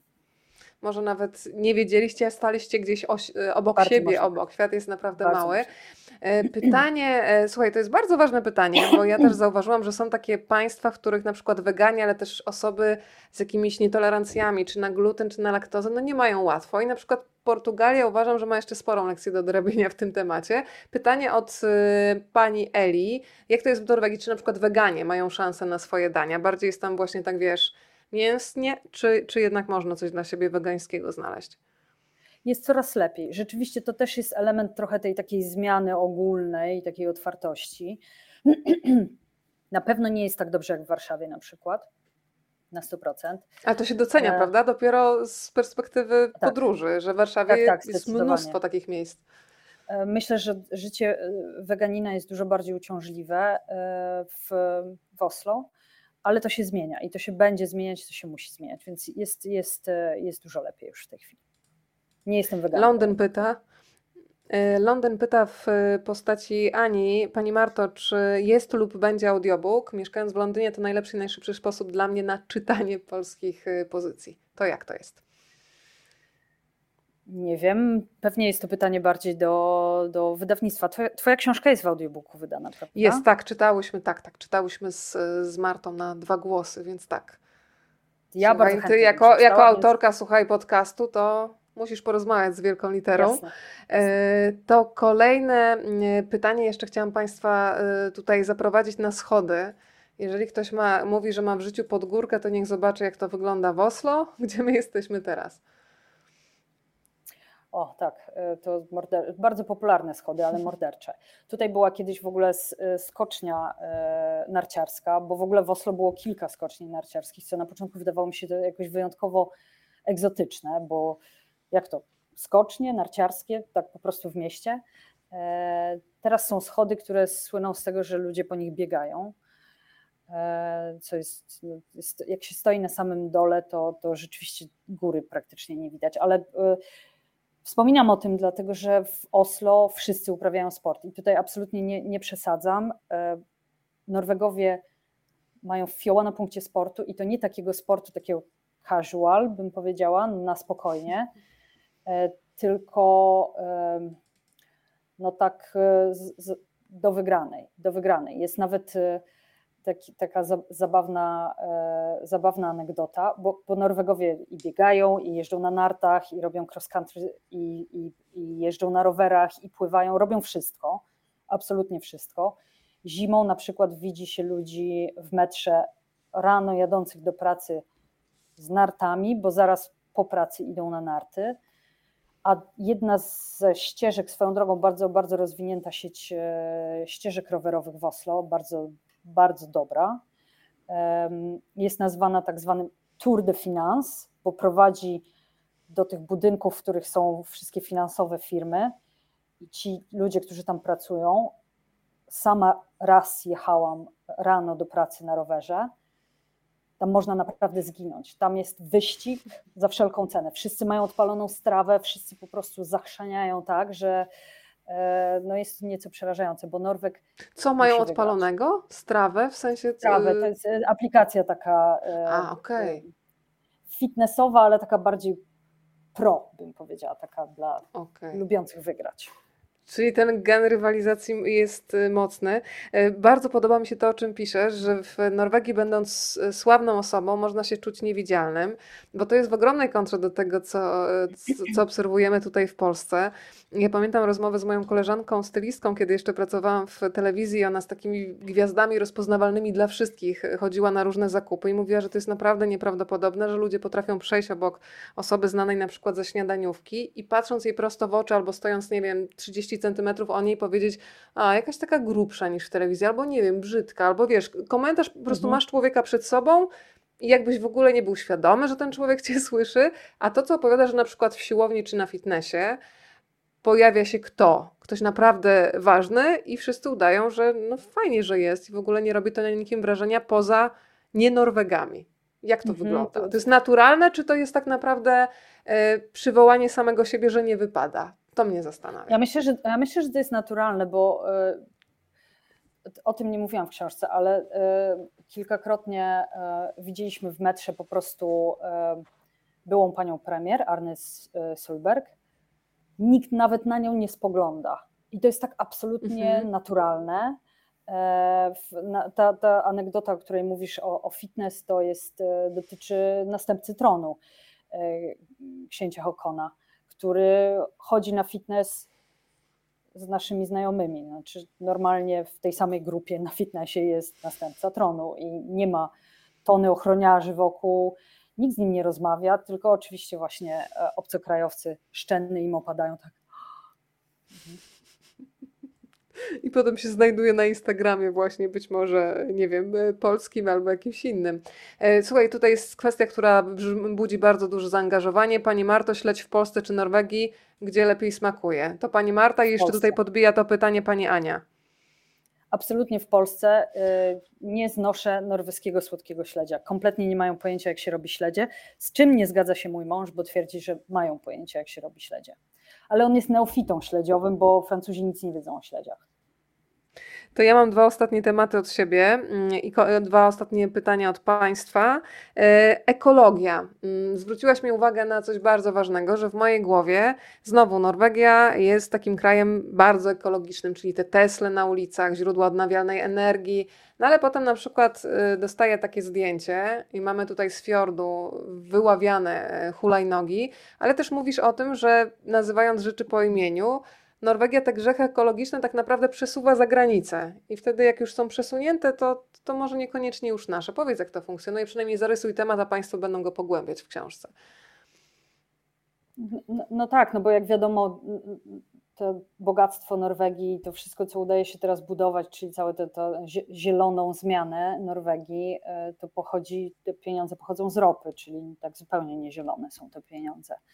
E, natomiast e, te wszystkie wyliczenia e, tego śladu węglowego, które, które państwa zostawiają, to rzeczywiście jakby nie wliczają tego, co generują te, ta, co generuje ta sprzedana ropa, czyli rzeczywiście Norwegia może w tych wszystkich, wszystkich wyliczeniach wyglądać nieźle, ale jeśli wzięłoby się po, pod uwagę to, co produkuje, to, to rzeczywiście już nie wygląda tak dobrze. Ale zawsze, jakby zawsze jest ta druga strona. I tak można się też zastanawiać, czy to jednak nie jest ok, że za te pieniądze jednak budują takie, takie bardzo, taką bardzo zieloną gospodarkę i szykują się na to, co będzie później.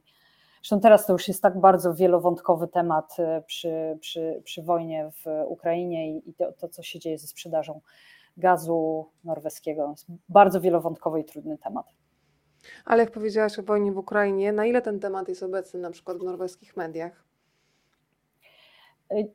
Jest, jest y, obecny i oczywiście są też y, uchodźcy y, z Ukrainy w, w Norwegii. Natomiast mam takie wrażenie na samym początku, jak, jak wojna wybuchła i trochę tak śledziłam media w Polsce informujące i oczywiście wiem, że polska sytuacja jest dużo bardziej skomplikowana jakby geopolitycznie i, i, i, i historycznie. Natomiast tak jak polskie media informowały o, o, o wojnie i gdzieś cały czas był taki, taka walka o tę klikalność nawet w momencie taki, takim trudnym, który by wymagał trochę uspokojenia społeczeństwa i trochę mhm. raczej informowania niż epatowania tym, co strasznego się dzieje, to jednak właśnie norweskie media tak bardzo faktograficznie do tego podchodziły, podobało mi się to. Mhm. E, Joasia jeszcze a propos ekologii tutaj pisze o tym, że rozdają reklamówki plastikowe w supermarketach e, bez umiaru. To też mnie zaskoczyło. Dziękuję bardzo dziewczyny za, za tę opowieść. I pytanie jeszcze tutaj mi mignęło od um, pani Nai. E, co dało Ci Marta napisanie tej książki? Chyba domknięcie jakiegoś etapu. To, to jest jedna rzecz a druga, rzeczywiście tak bardzo, bardzo zbliżyłam się do, do Oslo, czyli rzeczywiście musiałam trochę pogłębić swoją wiedzę historyczną. E, czytałam bardzo dużo po norwesku, to też było dla mnie ciekawe, bo rzeczywiście tak się musiałam się zmusić do czytania po norwesku. E, przełażone kilometry, trochę dało mi to też ból w biodrze, bo miałam kiedyś e, problem z biodrem, więc du za dużo chodziłam. Mhm. E, I, I fantastycznie mi się z mężem też pracowało, bo to jest. My, my, dużo zresztą razem pracujemy od dawien dawna, a to taki największy i chyba taki, nie wiem, czy mogę to nazwać, taki naj, najprawdziwszy projekt, taki kurczę, taki, taki prawdziwy, który razem zrobiliśmy i naprawdę, naprawdę fajnie to wyszło. Powiem Ci, że ja bardzo lubię w ogóle założenie serii książek Podróż Nieoczywista, mhm. bo od razu mi przyszedł do głowy też na przykład Sztokholm, e, który Kasia Tubylewicz zrobiła razem ze swoim synem, który z kolei odpowiadał mhm. za fotografię, więc te duety, które um, są tworzone przy tych książkach też powodują, że to jest po prostu taki, taki efekt synergii. Każdy daje coś e, od siebie i, i powstaje nowa jakość. E, no to słuchaj, ja jeszcze mam pytanie ostatnie ode mnie. Jeżeli Państwo jeszcze mają ochotę coś zapytać, to jest ostatni dzwonek. Pompeje Północy, takie hasło wywoławcze, ale tak naprawdę jako punkt wyjścia do rozmowy o tym, że to, co stare, co historyczne, jest szalenie dostępne w Oslo, że nikt tego nie ogradza. Dla mnie to też jest zaskoczenie, że mogę dotknąć czegoś, co no, ma dużo, dużo, dużo, dużo, dużo więcej lat niż ja sama. Tak, to absolutnie szokujące, bo rzeczywiście wszystko jest takie na wyciągnięcie ręki i takie zupełnie um, dostępne, nieogrodzone. Można po tym łazić, można, um, można skakać, można uprawiać sport, można jeść um, piknik sobie urządzić na ruinach średniowiecznego Oslo, pierwszego Oslo, czyli w, w dzielnicy Gamlebien wykopano ruiny dawnego Oslo, bo Oslo ma też, ale to przeczytajcie Państwo w książce, już nie będę teraz wchodzić w szczegóły. Oslo zmieniało swoją nazwę i zmieniało również położenie nieco. E, I e, pamiętam, jak przyjaciele moi z, z Warszawy przyjechali i jak e, przeprowadziłam ich przez te ruiny, po prostu nie mogli się absolutnie nadziwić temu, że, że można tak łazić sobie po, po średniowiecznych ruinach. A ostatnio nastoletnie córki znajomych odwiedziły mnie w Oslo również i zabrałam je pod górę Ekeberg, gdzie są petroglify sprzed 5000 lat, również na skalę, na którą można wejść i dotknąć je e, rękoma, więc to jest dla mnie po prostu absolutnie niebywałe. A co będzie nowego w podcaście Krwawa Skandynawia w najbliższych odcinkach, powiesz mi? No nie mogę jeszcze powiedzieć, ale z, z moją E, współautorką Kasią e, Nocuńczyca e, pracujemy nad kolejnymi odcinkami Krwawej Skandynawii, które po nowym roku już będę nagrywać, więc zaraz po nowym roku trafią do, na Empigo, ale pracujemy również nad niespodzianką.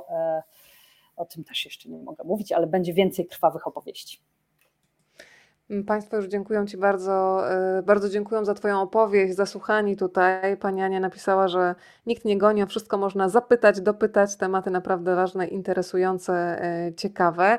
Podziękowania w Twoją stronę, Marta, oczywiście płyną, poczytasz sobie to potem pewnie już e, po spotkaniu, bo Jasne. tego jest naprawdę sporo. A ja tylko Państwu przypomnę, że w serii Podróż Nieoczywista ukazały się już takie książki jak Sztokholm. Tak jak wspominałam, Kasia Tubylewicz odpowiada za tę opowieść. Wspominałam już Lizbonę, którą stworzył byłyśmy z Martą Stacewicz-Pajszę. Wenecję można zwiedzać i oglądać oczami Manueli Gretkowskiej. E, o Gozo pisał Piotr Ibrahim Kalwas. Do Wiednia zaprasza Państwa Marta Guzowska. Do Brukseli mm, zaprasza Was e, Grażyna Plebanek i jeszcze czeka Majorka, e, o której opowiada Anna Klara Majewska. I pewnie kolejne miasta i kolejne zakątki świata będzie można najpierw oglądać i odczuwać przez czyjąś wrażliwość przefiltrowaną, a potem y, to tak działa, słuchajcie, że się szuka biletów y, i ma się ochotę przejść od zajęć y, czytelniczych do zajęć praktycznych i poczuć ten norweski chodnik pod stopami, więc Marta, jak tam się zjawię, to ja się do Ciebie odezwę. Może niekoniecznie, żeby znaleźć kąt w mieszkaniu, ale żebyś mi kilka rzeczy podpowiedziała. Kąt Na koniec Cię zapytam.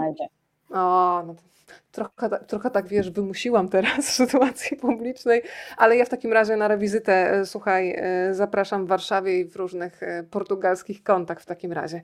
Na koniec Cię poproszę o Twój ulubiony jakiś numer od jednego do dziesięciu i za chwilę Państwu zostawię adres mailowy i osoba, która w takiej, a nie innej kolejności wskoczy do mojej skrzynki, zostanie obdarowana przez wydawnictwo Wielka Litera książką Oslo, miasto, które oddycha. To czekam tutaj na informacje. E, numer 9. Okej, okay, no to drodzy Państwo, sprawdzamy, komu dzisiaj los będzie sprzyjał. Ja zostawiam adres rozmawiam, bo lubię małpa gmail.com i zaraz e, po naszym dzisiejszym programie sprawdzam i odpiszę Państwu w prywatnej wiadomości informacje, w jaki sposób będzie można odebrać książkę. Marta, to życzę e, Ci spokoju. O tej porze się Oslo już zasypia, już śpi, czy dopiero się rozkręca do życia? Ja myślę, że już śpi. To życzę dobrych snów i zapraszam Państwa już jutro. Y, będziemy we Francji, czyli tak w zasadzie po sąsiedzku. Dzisiaj tutaj zresztą Nicea przez chwilę się przewinęła. Nicea też jutro przez moment się pojawi, ale głównie będziemy w Paryżu i to w Paryżu na początku XX wieku. Lunia i Modigliani to jest nowa powieść y, Sylwii Ziętek. E, przeniesiemy się w czasie, jednocześnie mogę Państwu obiecać, że porozmawiamy o sprawach, które mm, cały czas są y, aktualne, bo świat pędzi do przodu, ale nadal płaci się bardzo wysoką cenę za wierność sobie, nadal rynek sztuki jest y, nieprzewidywalny i nadal myślę, zarówno o kobietach, jak i mężczyznach potrafimy się wikłać w bardzo przeróżne i skomplikowane relacje. Teraz już życzę spokojnego wieczoru. E, Marta, mm, pozdrów od nas wszystkich tutaj. Myślę, że będę taką. mm, Przeka- chciałam powiedzieć przekaźniczką, nie wiem skąd mi się wzięło to słowo, ale myślę, że przekazuję tutaj podziękowania e, od wszystkich, którzy dzisiaj byli razem z nami, dla Twojego męża za zdjęcia, które podsycają apetyt na podróżowanie. No i trzymam za Was mocno kciuki, niezależnie od tego, gdzie Wasz jeszcze los rzuci, bo ta otwartość na podróżowanie jest czymś, co, co bardzo mi się podoba. Dziękuję Państwu za pytania i bardzo dziękuję za zaproszenie. A powiedz mi, przepraszam, ja nigdy nie jestem mistrzynią kończenia w taki szybki sposób. Czy jest jakiś zakątek świata, który Ciebie wzywa i dla Ciebie jest takim, wiesz, w Twojej głowie takim rajem, którego byś chciała dotknąć? Szkocja. E, Byłam, bywałam, uwielbiam bywać i wydaje mi się, że kiedyś chciałabym tam mieszkać. No to trzymam kciuki, żeby i taki rozdział się w życiu pojawił. Spokojnej nocy i do zobaczenia. Dziękujemy bardzo. Wzajemnie, dzięki.